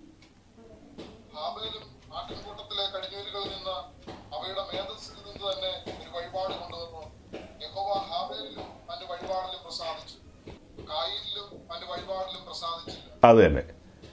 അപ്പോൾ അതുകൊണ്ട് കായിന് ഹാബേലിനോട് ദേഷ്യം വന്നു അസൂയ വന്നു. ദൈവം അവന്റെ യാഗത്തിൽ പ്രസാദിച്ചില്ലേ? ഇനി ഒന്ന് പുറകോട്ട് പോകണം കേട്ടോ. ഒരു സെക്കൻഡ് ഒന്ന് പുറകോട്ട് പോകണം. ഏതൻ തോട്ടത്തിലേക്ക്? തോട്ടത്തിൽ നിന്ന് ആദമും ഹൗവയും പുറത്തേക്ക് പോകുന്നു കാരണം പാപം. പാപനിമിത്തം പുറത്തേക്ക് വന്നു. പിന്നത്തേതിലാണ് അവർക്ക് ഈ മക്കളുണ്ടാകുന്നത് അങ്ങനെ കൈനും ഹാബേലും ഉണ്ടായി. മറ്റു മക്കളൊക്കെ പിന്നീട് ഉണ്ടാകുന്നുണ്ട്. അപ്പം ഇവിടെ ഈ രണ്ടു പേരിലും പാപം വസിക്കുന്നു. ആദമിലും പാപമുണ്ട്. ഇവർ പാപത്തിന് പിടിക്കപ്പെട്ട മനുഷ്യരാണിപ്പോൾ ഏതൻ തോട്ടത്തിൽ നിന്ന് പുറത്തായി. പാപം എങ്ങനെയാണ് കടന്നു വന്നത്? അവിടെ സ്വയസ്നേഹത്താലാണ് ഹവയുടെ ഉള്ളിൽ വന്ന മോഹം. അത് ഗർഭം ധരിച്ച് പാപത്തെ പ്രസവിച്ചു. പിന്നീടുണ്ടായ കാര്യം നമുക്ക് മനസ്സിലായിട്ടുണ്ട്. അപ്പോൾ ഈ പാപനിമിത്തം ആദ്യമായി പിറക്കപ്പെട്ട പാപത്തിന്റെ പുത്രൻ എന്ന നിലയിൽ നമുക്ക് വേണേൽ പറയാം. അസൂയെ നമ്മൾ ഉൽപ്പത്തി പുസ്തകം മൂന്നാം അധ്യായത്തിലാണ് പാപത്തെ കാണുന്നത്. പാപനിമിത്തം അവർ പുറത്തേക്ക് വരുന്നതാണ് മൂന്നാം അധ്യായത്തിൽ. നാലാം അധ്യായത്തിൽ അവർക്ക് മക്കളുണ്ടാകുന്നു കൈനു ഹാബേലും. അവരുടെ ആരാധനയാണ് ആരംഭത്തിൽ കാണുന്നത്. ഇപ്പോൾ വായിച്ച വാക്യങ്ങളിൽ അതാണല്ലോ. ഹാബേൽ ദൈവസന്നിധിയിൽ പ്രസാദകരമായി യാഗം അർപ്പിച്ചു. കായിന് അതിന് സാധിച്ചില്ല. അപ്പോൾ അവന്റെ ഉള്ളിൽ പാപം വസിക്കുന്നു. അതിന്റെ എന്താ അടുത്തൊരു പുത്രൻ എന്ന നിലയിൽ അതിൽ നിന്ന് പിറവിയെടുത്ത കാര്യമാണ് പാപത്തിൽ നിന്ന് പിറവിയെടുത്ത കാര്യമാണ് അസൂയ. ഈ കാര്യത്തെക്കുറിച്ച് നമ്മൾ ഗലാത്ത് ലേഖനത്തിൽ കാണുന്നുണ്ട് ജഡത്തിന്റെ പ്രവൃത്തികളോ എന്ന് പറഞ്ഞിങ്ങനെ വന്നിട്ട് പക പിണക്കം ജാരശങ്ക എന്നൊക്കെ പറഞ്ഞിങ്ങനെ വന്നിട്ട് അതിനകത്തുള്ളൊരു കാര്യമാണ് അസൂയ. അസൂയ അത് ജഡത്തിന്റെ പ്രവൃത്തിയാണ്. അപ്പോൾ ജഡം ഇവരുടെ ഉള്ളിൽ വന്നു കഴിഞ്ഞു. പാപനിമിത്തം ജഡമുണ്ടകത്ത് ജഡമയരായി മാറിയല്ലോ. മനുഷ്യൻ ജഡമയനായി മാറി. അപ്പം ജഡം അതിന്റെ പ്രവൃത്തി ചെയ്തുകൊണ്ടിരിക്കും. ജഡത്തിന്റെ പ്രവൃത്തിയാണ് അസൂയ. അത് കൈനിൽ വന്നു. കൈൻ എന്ത് ചെയ്തു? തന്റെ സഹോദരനെ കൊന്നുകളഞ്ഞു. അതിലൂടെ അടുത്ത കാര്യം എന്താ വന്നത്? അസൂയ എവിടെ കൊണ്ടുവന്ന് എത്തിച്ചത്? അതിന്റെ അടുത്ത സബ് എന്താ പറയുക അടുത്ത പ്രൊഡക്റ്റ് അതിൽ നിന്ന് പുറത്തു വന്ന അടുത്ത പുത്രൻ എന്ന് വേണേൽ പറയാം. കുലപാതകം സഹോദരനെ കൊന്നവനായിട്ട് മാറി കൈൻ അപ്പോൾ അസൂയ പാപനിമിത്തമാണ് വന്നത്. അതിൽ നിന്ന് എന്താ വരുന്നത്? കുലപാതകം വരുന്നു. ഈ കാര്യങ്ങളൊക്കെ ചെയ്തിട്ട് ദൈവസന്നിധി കൊണ്ടുവന്ന് എന്നാ കായികനി വെച്ചെന്ന് പറഞ്ഞാലും ദൈവം പ്രസാദിക്കുമോ കയ്യിൽ പ്രസാദിച്ചില്ലെന്നാണ് നമ്മൾ വായിക്കുന്നത്. കാരണം എന്താ? അവന്റെ ഹൃദയം നേരുള്ളതല്ലായിരുന്നു. അവൻ ഭയഭക്തി ബഹുമാനാർത്ഥം ദൈവത്തിന് ഹിതകരമാം വണ്ണമല്ല ഈ യാഗവുമായിട്ട് കടന്നു വന്നത്. പക്ഷെ ഹാബേലിലേക്ക് നോക്കൂ. അവൻ വളരെ പെർഫെക്റ്റ് ആയിട്ട് ആ കാര്യം ചെയ്തു. അതെങ്ങനെ? ഹാബേലിന് മാത്രം ഇത് മനസ്സിലായത് ഹാബേലല്ല യൂണിവേഴ്സിറ്റി പോയി പഠിച്ചിട്ട് വന്നാണോ? രണ്ടുപേരും അവരുടെ പിതാവിൽ നിന്നാണ് കേട്ടത്. പക്ഷെ ഒരാൾ അതിന് ഗൗരവം കൊടുത്തു ഒരാൾ ഗൗരവം കൊടുത്തില്ല. അവിടെ സംഭവിച്ച കാര്യങ്ങളെല്ലാം ദുരന്തമായി പോയി. അപ്പോൾ ഇന്നും നമ്മൾ ഗസ്യ ജീവിതമൊക്കെ എടുത്ത് പഠിച്ചു കഴിഞ്ഞാൽ ആത്മീയ ജീവിതം എടുത്ത് പഠിച്ചു കഴിഞ്ഞാൽ പലരുടെ ഉള്ളിലും ഈ അസൂയകളുണ്ട്. കൂട്ട സഹോദരങ്ങളുടെ ഉള്ളിൽ കൂട്ട ശുശ്രൂഷകന്മാരുടെ ഉള്ളിൽ ഇതൊക്കെ ഇത് കടന്നു വരാം. എന്നിട്ട് ആരാധിച്ചാലൊന്നും ദൈവം പ്രസാദിക്കില്ലെന്ന് പറയാനാണ് ഞാൻ ഇത്രയും പറഞ്ഞത്. അത് ദൈവസന്നിധിയിൽ സൗരഭ്യത്തിന് പകരം ദുർഗന്ധമായിരിക്കും വമിപ്പിക്കുന്നത്. ദുർഗന്ധം. നമ്മുടെ ഉള്ളിൽ അങ്ങനത്തെ ഒരു ഒരു ഒരു കാര്യം ഇരിക്കുകയാണെങ്കിൽ ജഡത്തിന്റെതായ ആ ഒരു വാസന ഇരിക്കുകയാണെങ്കിൽ അസൂയ നമ്മുടെ ഉള്ളിൽ ഉണ്ടെങ്കിൽ പക പിണക്കം ഇങ്ങനെയുള്ള കാര്യങ്ങളൊക്കെ വെച്ചുകൊണ്ട് ദൈവസ്ഥലത്തിൽ ആരാധിക്കാൻ കടന്നു വന്നാൽ സൗരഭ്യത്തിന് പകരം ദുർഗന്ധമായിരിക്കും വരുന്നത്. അപ്പോൾ അതുകൊണ്ട് ഈ ജഡത്തിന്റെ പ്രവൃത്തികളെ മരിപ്പിക്കണം. ജഡത്തിന്റെ പ്രവൃത്തികൾ എന്ത് ചെയ്യണം? മരിപ്പിക്കണം. അതിനാണ് ഗലാത്തി ലേഖനം അഞ്ചാം അധ്യായത്തിൽ ചില കാര്യങ്ങൾ പറയുന്നുണ്ട്. ആ കാര്യങ്ങളൊക്കെ മനസ്സിലാക്കണം. ആത്മാവിൽ പരിശുദ്ധാത്മാവിൽ അതിന്റെ മേൽ നാം ജയമെടുക്കണം. യാഗപീഠത്തിൽ തീ കത്തണം. ജഡത്തിന്റെ പ്രവൃത്തികളെ കരിച്ചു കളയുന്ന അഗ്നിയുടെ വ്യാപാരം പരിശുദ്ധാത്മാവിൽ ആ അഗ്നിയുടെ വ്യാപാരം വെളിപ്പെടണം. അങ്ങനെ വരുമ്പോഴാണ് ശുദ്ധീകരണത്തിന്റെ നിമിഷങ്ങൾ. നാം സ്ഫുടം ചെയ്ത് പുറത്തേക്ക് വരുന്നത് പോലെ. സത്യവചനത്താലാണ് ഈ കാര്യങ്ങളൊക്കെ നടക്കുന്നത്. യഥാർത്ഥ വചനം പ്രസംഗിക്കുന്നതുകൊണ്ടാണല്ലോ ഈ കാര്യങ്ങളൊക്കെ മനസ്സിലാക്കാൻ കഴിയുന്നത്. അങ്ങനെ നമ്മുടെ ജീവിതം ക്ലീൻ സ്ലേറ്റ് ആയിട്ട് മാറണം. ക്ലീൻ ക്ലീൻ ആയിട്ട് മാറണം. അപ്പോൾ ഒരു കുറവും വരില്ല എന്ന് ചോദിച്ചാൽ ഉണ്ടാകും സഹോദരങ്ങളെ. നാം ബലഹീനരാണ് തമ്മിൽ കുറവുകളുണ്ടാകും പക്ഷെ തിരിച്ചറിയണം തിരിച്ചറിഞ്ഞ്. അതാത് സമയത്ത് ക്രമീകരണം പ്രാപിച്ച് ശുദ്ധീകരണത്തിനുള്ള ഉറവ തുറന്നു വെച്ചിരിക്കുകയല്ലേ? അത്യുന്നതിന്റെ സന്നിധിയിലേക്ക് വരുമ്പോൾ പഴയ നിയമത്തിൽ ഇസ്രായേലിന്റെ പുരോഹിതന്മാർ താമ്രത്തൊട്ടിയിൽ വന്ന് ശുദ്ധീകരണം പ്രാപിച്ചിട്ടല്ലേ അകത്തേക്ക് പോകുന്നത്? ആരെങ്കിലും വെറുതെ കയറിപ്പോയതായിട്ട് ചരിത്രത്തിലുണ്ടോ? ഒരാൾ പോലും പോയിട്ടില്ല. ഒരു പുരോഹിതൻ പോലും ദൈവസന്നിധിയിലേക്ക് അങ്ങനെ പോയിട്ടില്ല. ശുദ്ധീകരണ നിയമം പാലിച്ചുകൊണ്ട് തന്നെയാണ് അവർ കടന്നുപോയത്. അത് ഹൃദയപൂർവം അല്ലാതെ പോയിട്ടുണ്ടാകും പിന്നത്തേതിൽ. എന്നാൽ അതിന്റെ തുടക്ക സമയമൊക്കെ നോക്കിയേ ഹൃദയപൂർവം തന്നെയാണ് അകത്തേക്ക് പോയത്. പുതിയ നിയമത്തിലേക്ക് വരുമ്പോഴും ക്രമീകരണം പ്രാപിക്കണം. ക്രമീകരിക്കേണ്ട കാര്യങ്ങളെല്ലാം വേഗത്തിൽ ക്രമീകരിക്കണമെന്നേ. ക്രമീകരിച്ചുകൊണ്ട് ഒരുക്കത്തോടു കൂടി ദൈവസന്നിധിയിലേക്ക് കടന്നു വന്ന് ധൂവാർപ്പിക്കണം അപ്പോൾ ജീവിതം ക്രമീകൃതമായിരിക്കണം. ജീവിതം ദൈവത്തിന് മഹത്വം കരയറ്റുന്നതായിരിക്കണം. എന്നിട്ട് അകത്തേക്ക് വന്ന് എന്ന് പറഞ്ഞാൽ വിശ്വസിക്കുന്നവന്റെ ഉള്ളിൽ നിന്ന് ജീവജല നദികൾ ഒഴുകാൻ തുടങ്ങണം. ആത്മാവിൽ നിറഞ്ഞ് നിറവിന്മേൽ നിറവിലേക്ക് വരണം. അപ്പോസ്തല പ്രവൃത്തി രണ്ടാം അധ്യായത്തിൽ ആത്മനിറവിന്റെ അനുഭവം നാം കാണുകയാണ്. എന്നാൽ നാലാം അധ്യായത്തിലേക്ക് വരുമ്പോൾ നിറഞ്ഞവർ പിന്നെയും നിറയുന്ന കാഴ്ചയാണ് കാണുന്നത്. അപ്പം നിറവുണ്ട് നിറവിൽ നിന്ന് നിറവിലേക്ക് വരുന്നു. നമ്മൾ താമ്രത്തൊട്ടിയോടുള്ള ബന്ധത്തിൽ ചിന്തിച്ചപ്പോൾ ആത്മാവിലുള്ള സത്യാരാധന അല്ലെങ്കിൽ ആത്മനിറവിനെ കുറിച്ച് അവിടെ കുറച്ച് കാര്യങ്ങൾ പറഞ്ഞതാ. അവിടെ നമ്മൾ ഇങ്ങനെയുള്ള കാര്യങ്ങളെക്കുറിച്ചൊക്കെ കുറേ ചിന്തിച്ചതാണ്. അതിനോട് ചേർത്ത് വെച്ച് ചിന്തിക്കുന്ന കാര്യങ്ങളാണ് ഇവിടെയും. സത്യാരാധനയോടുള്ള ബന്ധത്തിൽ അങ്ങനെ ആത്മാവിൽ നിറഞ്ഞ് നാം നമ്മുടെ അധരത്തെ തുറന്ന് നമ്മൾ ദൈവത്തെ മഹത്വപ്പെടുത്തുകയാണ് സ്വർഗീയ ഭാഷയിൽ. അതാണ് സത്യാരാധനയുടെ ഏറ്റവും ഗാംഭീര്യമായ നിമിഷം. അതിന് പകരം ജീവിതം കൊണ്ട് മാത്രം ദൈവത്തെ മഹത്വപ്പെടുത്താമെന്നൊക്കെ പറഞ്ഞു കഴിഞ്ഞാൽ അത് അബദ്ധമായി പോകും. അത്തരം അബദ്ധങ്ങളിലും ബുദ്ധിപരമായ വഞ്ചനകൾ എന്നാണ് അതിന് പറയുന്നത്. ബുദ്ധിപരമായ വഞ്ചനകൾ. അത് ബുദ്ധിയിൽ നിന്ന് ഉളവാകുന്ന ആശയങ്ങളാണ്. അതിനെയൊക്കെ വിട്ടുകളയുക. വിട്ടുകളഞ്ഞിട്ട് ആ കാര്യം വിട്ടുകളയല്ല ആ കാര്യത്തെ ഭാഗികമായി അംഗീകരിച്ചുകൊണ്ട് നമ്മുടെ ജീവിതം സൗരഭ്യം പരത്തുന്നതായിരിക്കണം. അങ്ങനെ പരത്തിയാൽ മാത്രം പോരാ.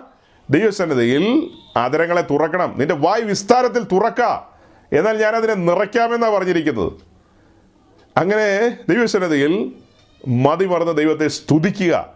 എഫ് എസ് ലേഖനം കൊലേസ് ലേഖനം രണ്ട് ലേഖനങ്ങളിലേക്ക് വരുമ്പോൾ നാം ദൈവസന്നതിയിൽ ദൈവത്തെ സ്തുതിക്കുകയും സ്തോത്രം ചെയ്യുകയും മഹത്വപ്പെടുത്തുകയും സങ്കീർത്തനങ്ങൾ ആലപിക്കുകയൊക്കെ ചെയ്യേണ്ടതിന്റെ ആവശ്യകത പറയുന്നു. എപ്പോഴും എല്ലായ്പ്പോഴും. അങ്ങനെ ചെയ്യാനാണ് പറഞ്ഞിരിക്കുന്നത്. അപ്പോൾ അങ്ങനെ ചെയ്തുകൊണ്ട് സ്തോത്രബലിയിൽ ആരംഭിച്ച് ആത്മാവിന്റെ നിറവിലേക്ക് കടന്നു പോകണം. ഒന്ന് രണ്ട് വാക്യങ്ങളും കൂടെ വായിച്ച് ഞാൻ വേഗം അവസാനിപ്പിക്കാം. അതായത് ഒന്ന് ദിനവർത്താത പുസ്തകം ഇരുപത്തൊമ്പതാം അധ്യായത്തിന്റെ പതിനാലാമത്തെ വാക്യം. First Chronicles chapter twenty nine verse fourteen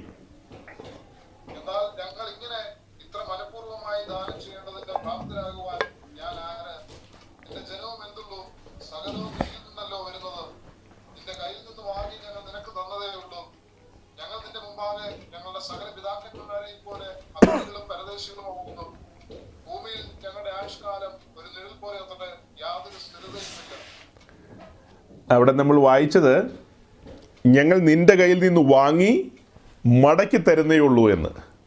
ഈ ചാപ്റ്ററിന്റെ പശ്ചാത്തലം ഇരിശിലേം ദൈവാലയത്തിന്റെ നിർമ്മിതിയോടുള്ള ബന്ധത്തിൽ ദാവിദ് സകല കാര്യങ്ങളും അതിനുവേണ്ടി ചട്ടം കൂട്ടുകയാണ്. ജനം മനഃപൂർവമായി ദാനങ്ങളെ കൊണ്ടുവന്നു. അതിൽ ഏറ്റവും കൂടുതൽ ഈ ആലയത്തിന്റെ പണിക്ക് വേണ്ടി അർപ്പിച്ചത് ധാരാളം പൊന്നും അതുപോലെ വെളിയും മറ്റു കാര്യങ്ങളും ഒക്കെ ആ അർപ്പിച്ചത് ദാവീദ് തന്നെയാണ്. അപ്പോൾ ഇതെല്ലാം കൊടുത്തിട്ട് താൻ പറയുന്ന ആ ഒരു ഭാഷയാണ് സകലവും നിങ്ങൾ നിന്നല്ലോ വരുന്നത്. നിന്റെ കയ്യിൽ നിന്ന് വാങ്ങി ഞങ്ങൾ നിനക്ക് തരുന്നതേ ഉള്ളൂ. യരിശിലേൻ ദേവാലയത്തിന്റെ നിർമ്മിതിയോടുള്ള ബന്ധത്തിൽ ഈ കൊണ്ടുവന്ന ദേവദാരുവാകട്ടെ പൊന്നും വെള്ളിയാകട്ടെ മറ്റ് കാര്യങ്ങളാകട്ടെ ദാവിത് തിരിച്ചറിയാണ് ഇതെല്ലാം ഞങ്ങൾ നിന്റെ കയ്യിൽ നിന്ന് വാങ്ങി. എന്നിട്ട് ഞങ്ങൾ നിനക്ക് തന്നെ മടക്കി തരുന്നതാണ്. പുകഴാനൊന്നുമില്ലെന്ന് ഈ തവണ ഞങ്ങളാണ് ഏറ്റവും കൂടുതൽ തന്നേ. ഞങ്ങളുടെ കുടുംബക്കാരാ തന്നേന്നുള്ള പുകഴ്ചയൊന്നും ദാവീദിനില്ല. പക്ഷെ നമ്മുടെ ആളുകൾക്ക് ഇതൊന്നും മനസ്സിലാകുന്നില്ല വായിച്ചിട്ട്. ചില സ്ഥലങ്ങളിലൊക്കെ ചിലർ പറയാറുണ്ട് ഞങ്ങളുടെ ചർച്ചിൽ ഏറ്റവും കൂടുതൽ ദശാംശം കൊടുക്കുന്നത് ഞാനാണ് നീ എവിടെ നിന്നാണ് കൊടുക്കുന്നത് നിന്റെ വല്ലപ്പൻ തന്നതാണോ? ചിലരങ്ങ് ചുമ്മാ പുഴുക കിടന്ന് ഞങ്ങളാണ് അവിടെ ഭയങ്കര പൈസ കൊടുത്തത് എന്നൊക്കെ. ഈ വാക്യം ഒന്ന് വായിച്ചിട്ട് ഒന്ന് മുഴങ്കാലിലേക്ക് വാ പ്രിയനെ. ചുമ്മാ ഒന്ന് മുഴങ്കാലിലേക്ക് വാ. ഒരു താഴ്മ ലഭിക്കും നമുക്ക്. ദാവീദ് എന്ന് പറയുന്ന മഹാരാജാവ് സിംഹാസനത്തിൽ നിന്ന് ഇറങ്ങി നിന്ന് പറയുക ഇത്. സിംഹാസനത്തിൽ ഇരുന്നുകൊണ്ട് എങ്ങനെ ഇത് പറയും? അതുകൊണ്ടാണ് ഞാൻ പറഞ്ഞത് താഴെ ഇറങ്ങി വന്ന് എന്ന് പറയാന്ന്. സകലതും നിങ്ങൾ നിന്നല്ലോ വരുന്നത്. നിങ്ങൾ നിന്ന് ഞങ്ങൾ പ്രാപിച്ചിട്ട് അത് നിന്റെ കയ്യിലേക്ക് ഞങ്ങൾ മടക്കി തരുന്നേ ഉള്ളൂ.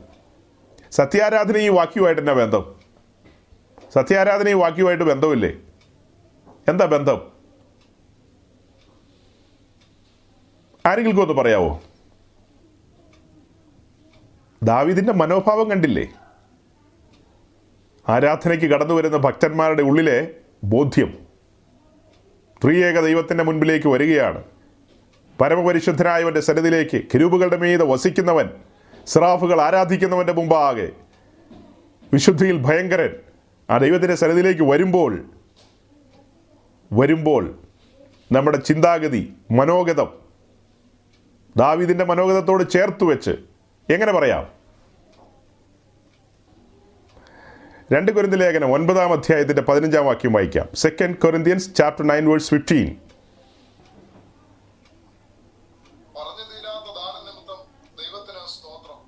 നാം ദൈവത്തിന്റെ സന്നിധിയിലേക്ക് കടന്നു വരുന്നത് എന്തിനാ? പറഞ്ഞു തീരാത്ത ദാനം നിമിത്തം ദൈവത്തിന് സ്തോത്രം. ദാവിദ് ഇവിടെ എന്താ പറഞ്ഞത്? സകലത് നിങ്കൽ നിന്നല്ലോ വരുന്നത്. ഞങ്ങൾ നിന്റെ കയ്യിൽ നിന്ന് വാങ്ങി നിനക്ക് മടക്കി തരുന്നു. സത്യാരാധനയിലേക്ക് വരുമ്പോൾ ദൈവത്തിന്റെ സന്നിധിയിൽ രക്ഷയുടെ പാനപാത്രം ഉയർത്തിക്കൊണ്ട് നാം പറയുകയാണ് പറഞ്ഞു തീരാത്ത ദാനനിമിത്തം ദൈവത്തിന് സ്തോത്രം. ദാനം. ദൈവം നമുക്ക് നൽകിയ ദാനം. ഷിയാപ്രവാചന്റെ പുസ്തകം നാലാം അധ്യായത്തിന്റെ രണ്ടാം വാക്യം. Isaiah chapter four verse two ഇപ്പോൾ തുറന്ന് തുറന്ന് വരുന്നുണ്ടോ?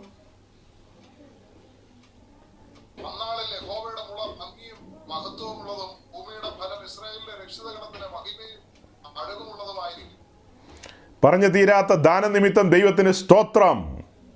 ഇവിടെ നാം വായിക്കുന്നു ഭൂമിയുടെ ഫലം. നമ്മുടെ കർത്താവ് യേശുക്രിസ്തുവിനെ കാണിക്കുന്നു ഭൂമിയുടെ ഫലം. അവൻ വരണ്ട നിലത്ത് ഇളയ ദൈവം പോലെ വളർന്നു വന്നു. കാലസമ്പൂർണതയിൽ കൊയ്തെടുത്തു. ഭൂമിയുടെ ഫലം കൊയ്തെടുത്തു. തിരികലിൽ പൊടിക്കപ്പെട്ടു. നുറുക്കപ്പെട്ടു പൊടിക്കപ്പെട്ടു.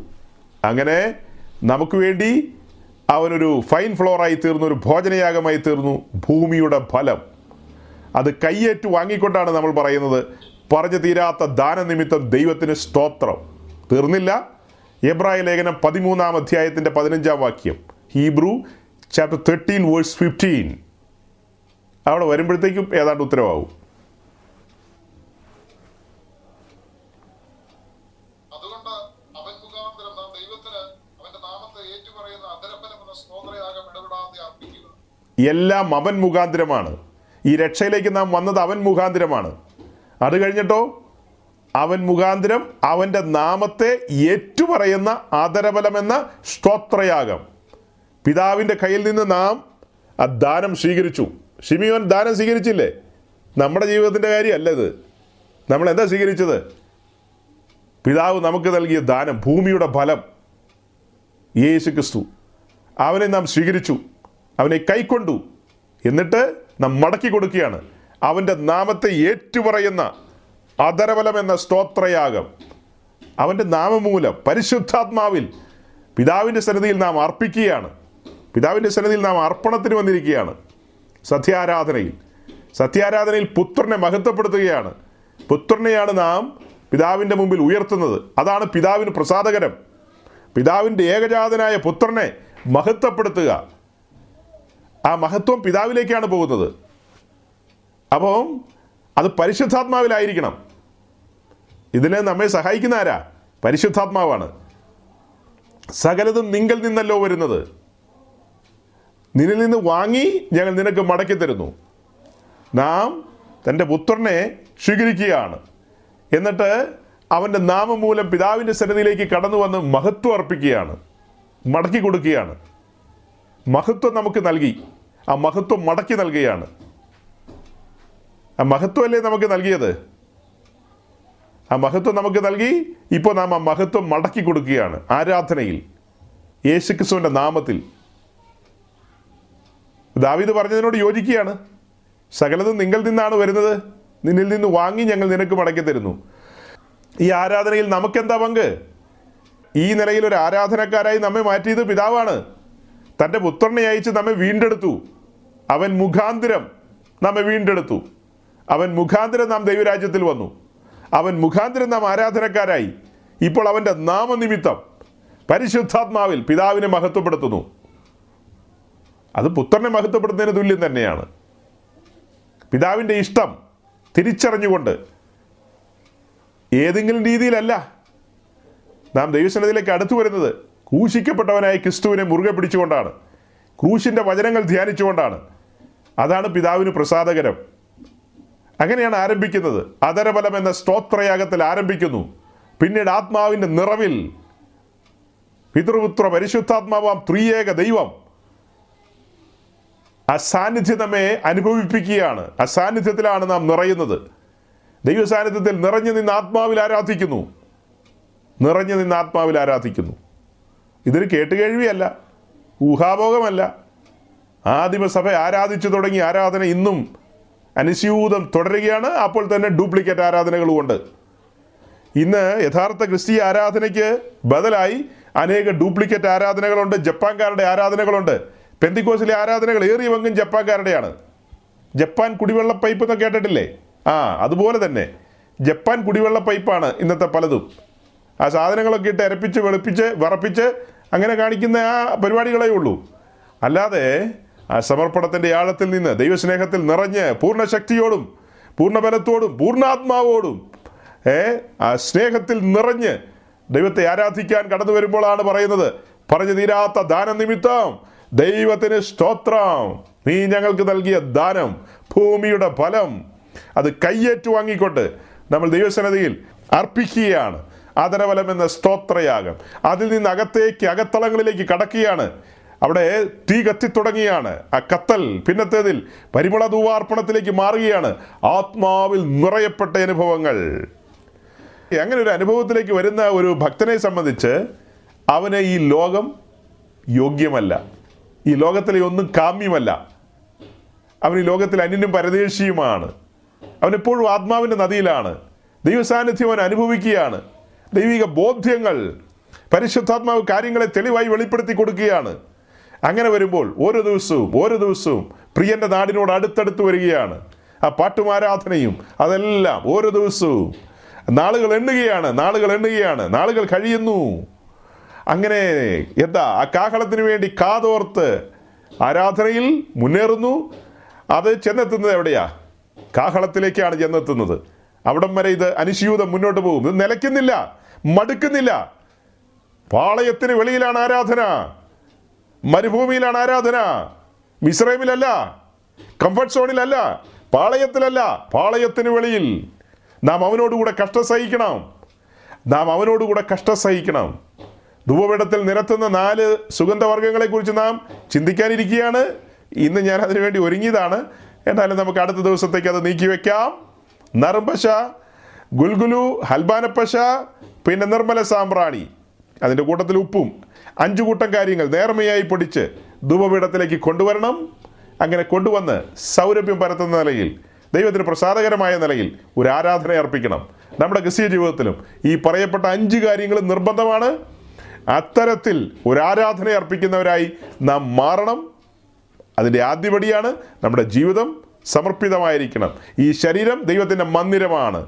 ഇതിൽ നാം ദൈവത്തിന്റെ പുരോഹിതന്മാരാണ്. ഇതിന് നാം ദൈവത്തിന് സമർപ്പിക്കപ്പെട്ട യാഗവസ്തുക്കളാണ്. ആ ഒരു നിലയിലേക്ക് കടന്നു വന്ന് ആരാധനയിൽ മുന്നേറണം. ആത്മനിറവിന്റെ അനുഭവത്തിലേക്ക് എത്തുവാൻ കഴിയാത്ത സഹോദരങ്ങളെല്ലാം വാഞ്ചിക്കണം ദാഹിക്കണം ദൈവസന്നതിയിൽ നെടുമ്പാട് വീണ് കരയണം. കർത്താവെ നിറയ്ക്കണം. വാക്തത്വമാണ്. ഈ കേൾക്കപ്പെട്ട വചന സത്യമാണെങ്കിൽ സംസാരിച്ച് നിന്റെ ദാസനാണെങ്കിൽ ഇത് എന്റെ ജീവിതത്തിൽ എനിക്ക് അനുഭവവേദ്യമാകണം. എന്നെ നിറയ്ക്കണം. എനിക്ക് അനുഭവിക്കണം. ക്രിസ്ത്യാനിറ്റിയുടെ മഹത്വം. അതെനിക്ക് എക്സസൈസ് ചെയ്യണം. പ്രാക്ടീസ് ചെയ്യണം. എനിക്ക് കാഹളം വരെ ആത്മനിറവിൽ മുന്നേറണം. എന്ന ഒരു വാഞ്ചയോടുകൂടി ദൈവസന്നിധിയിൽ പ്രാർത്ഥിക്കാൻ ആരംഭിച്ച്. അതിനുവേണ്ടി ഉപവസിച്ചോ വേറെ കാര്യങ്ങളൊക്കെ വിട്ടുകളാന്നേ അതിനുവേണ്ടി ഉപവസിക്ക് അതിന് മറുപടി ലഭിക്കും വരെ ദൈവസന്നിധിയിൽ കാത്തിരിക്കൂ. നിരാശപ്പെടരുത്. നിരാശപ്പെടരുത്. ഒരിക്കലും നിരാശപ്പെടരുത്. പിതാവ് വാക്ക് പറഞ്ഞാൽ വാക്ക് മാറാത്തവനാണ്. അവന്റെ വാക്ക് ഉവെന്ന് പറഞ്ഞാൽ ഉവെന്നാണ് നിറയ്ക്കുമെന്ന് പറഞ്ഞാൽ നിറയ്ക്കും. നിറയ്ക്കുമെന്ന് പറഞ്ഞാൽ നിറയ്ക്കും. അതിന് യാതൊരു തർക്കവുമില്ല. അതുകൊണ്ട് സഹോദരങ്ങളെ വാക്കുകളെ ചുരുക്കുകയാണ്. സത്യാരാധനയ്ക്ക് വിളിക്കപ്പെട്ടു എന്ന് പറയുന്നത് ഭാഗ്യപദവിയാണ് വലിയ ഭാഗ്യപദവിയാണ് അഹ്റോന്റെ പുത്രന്മാരായ പുരോഹിതന്മാർ വിശുദ്ധ സ്ഥലത്ത് വന്ന് ധൂപം അർപ്പിക്കുന്ന ആ ഒരു നിലയിൽ ഇന്ന് യേശു ക്രിസ്തുവിന്റെ മക്കളെന്ന നിലയിൽ അവന്റെ പുരോഹിതന്മാരെന്ന നിലയിൽ നമുക്ക് ദൈവസന്നതിയിൽ പരിമള അർപ്പിക്കുവാനുള്ള അവസരം ലഭിച്ചിരിക്കുകയാണ്. അവസരം വിനിയോഗിക്കുക. നമ്മുടെ പൗരോഹിത്യം പൂർത്തീകരിക്കുക. രക്ഷിക്കപ്പെട്ട് സ്നാനപ്പെട്ട് ദൈവരാജ്യത്തിലേക്ക് വന്ന് ദൈവകുറവെ അനുഭവിക്കുന്ന എല്ലാവരുടെ പേരും പൗരോഹിത്യ ലിസ്റ്റിലുണ്ട്. എന്നാൽ ആ പൗരോഹിത്യം പൂർത്തീകരിക്കുവാൻ പാകത്തിന് ആത്മാവിന്റെ നിറവിലേക്ക് വന്ന് ആത്മസ്നാനം പ്രാപിച്ച് ദൈവസന്നതിയിൽ സഫലന്മാരായി തീരുവാൻ എല്ലാവരുടെ ജീവിതവും പ്രാപ്തമാകട്ടെ എന്ന് ആശംസിച്ചുകൊണ്ട് പ്രാർത്ഥിച്ചുകൊണ്ട് ഞാൻ എന്റെ വാക്കുകളെ ചുരുക്കുന്നു. ദൈവം സഹായിക്കട്ടെ.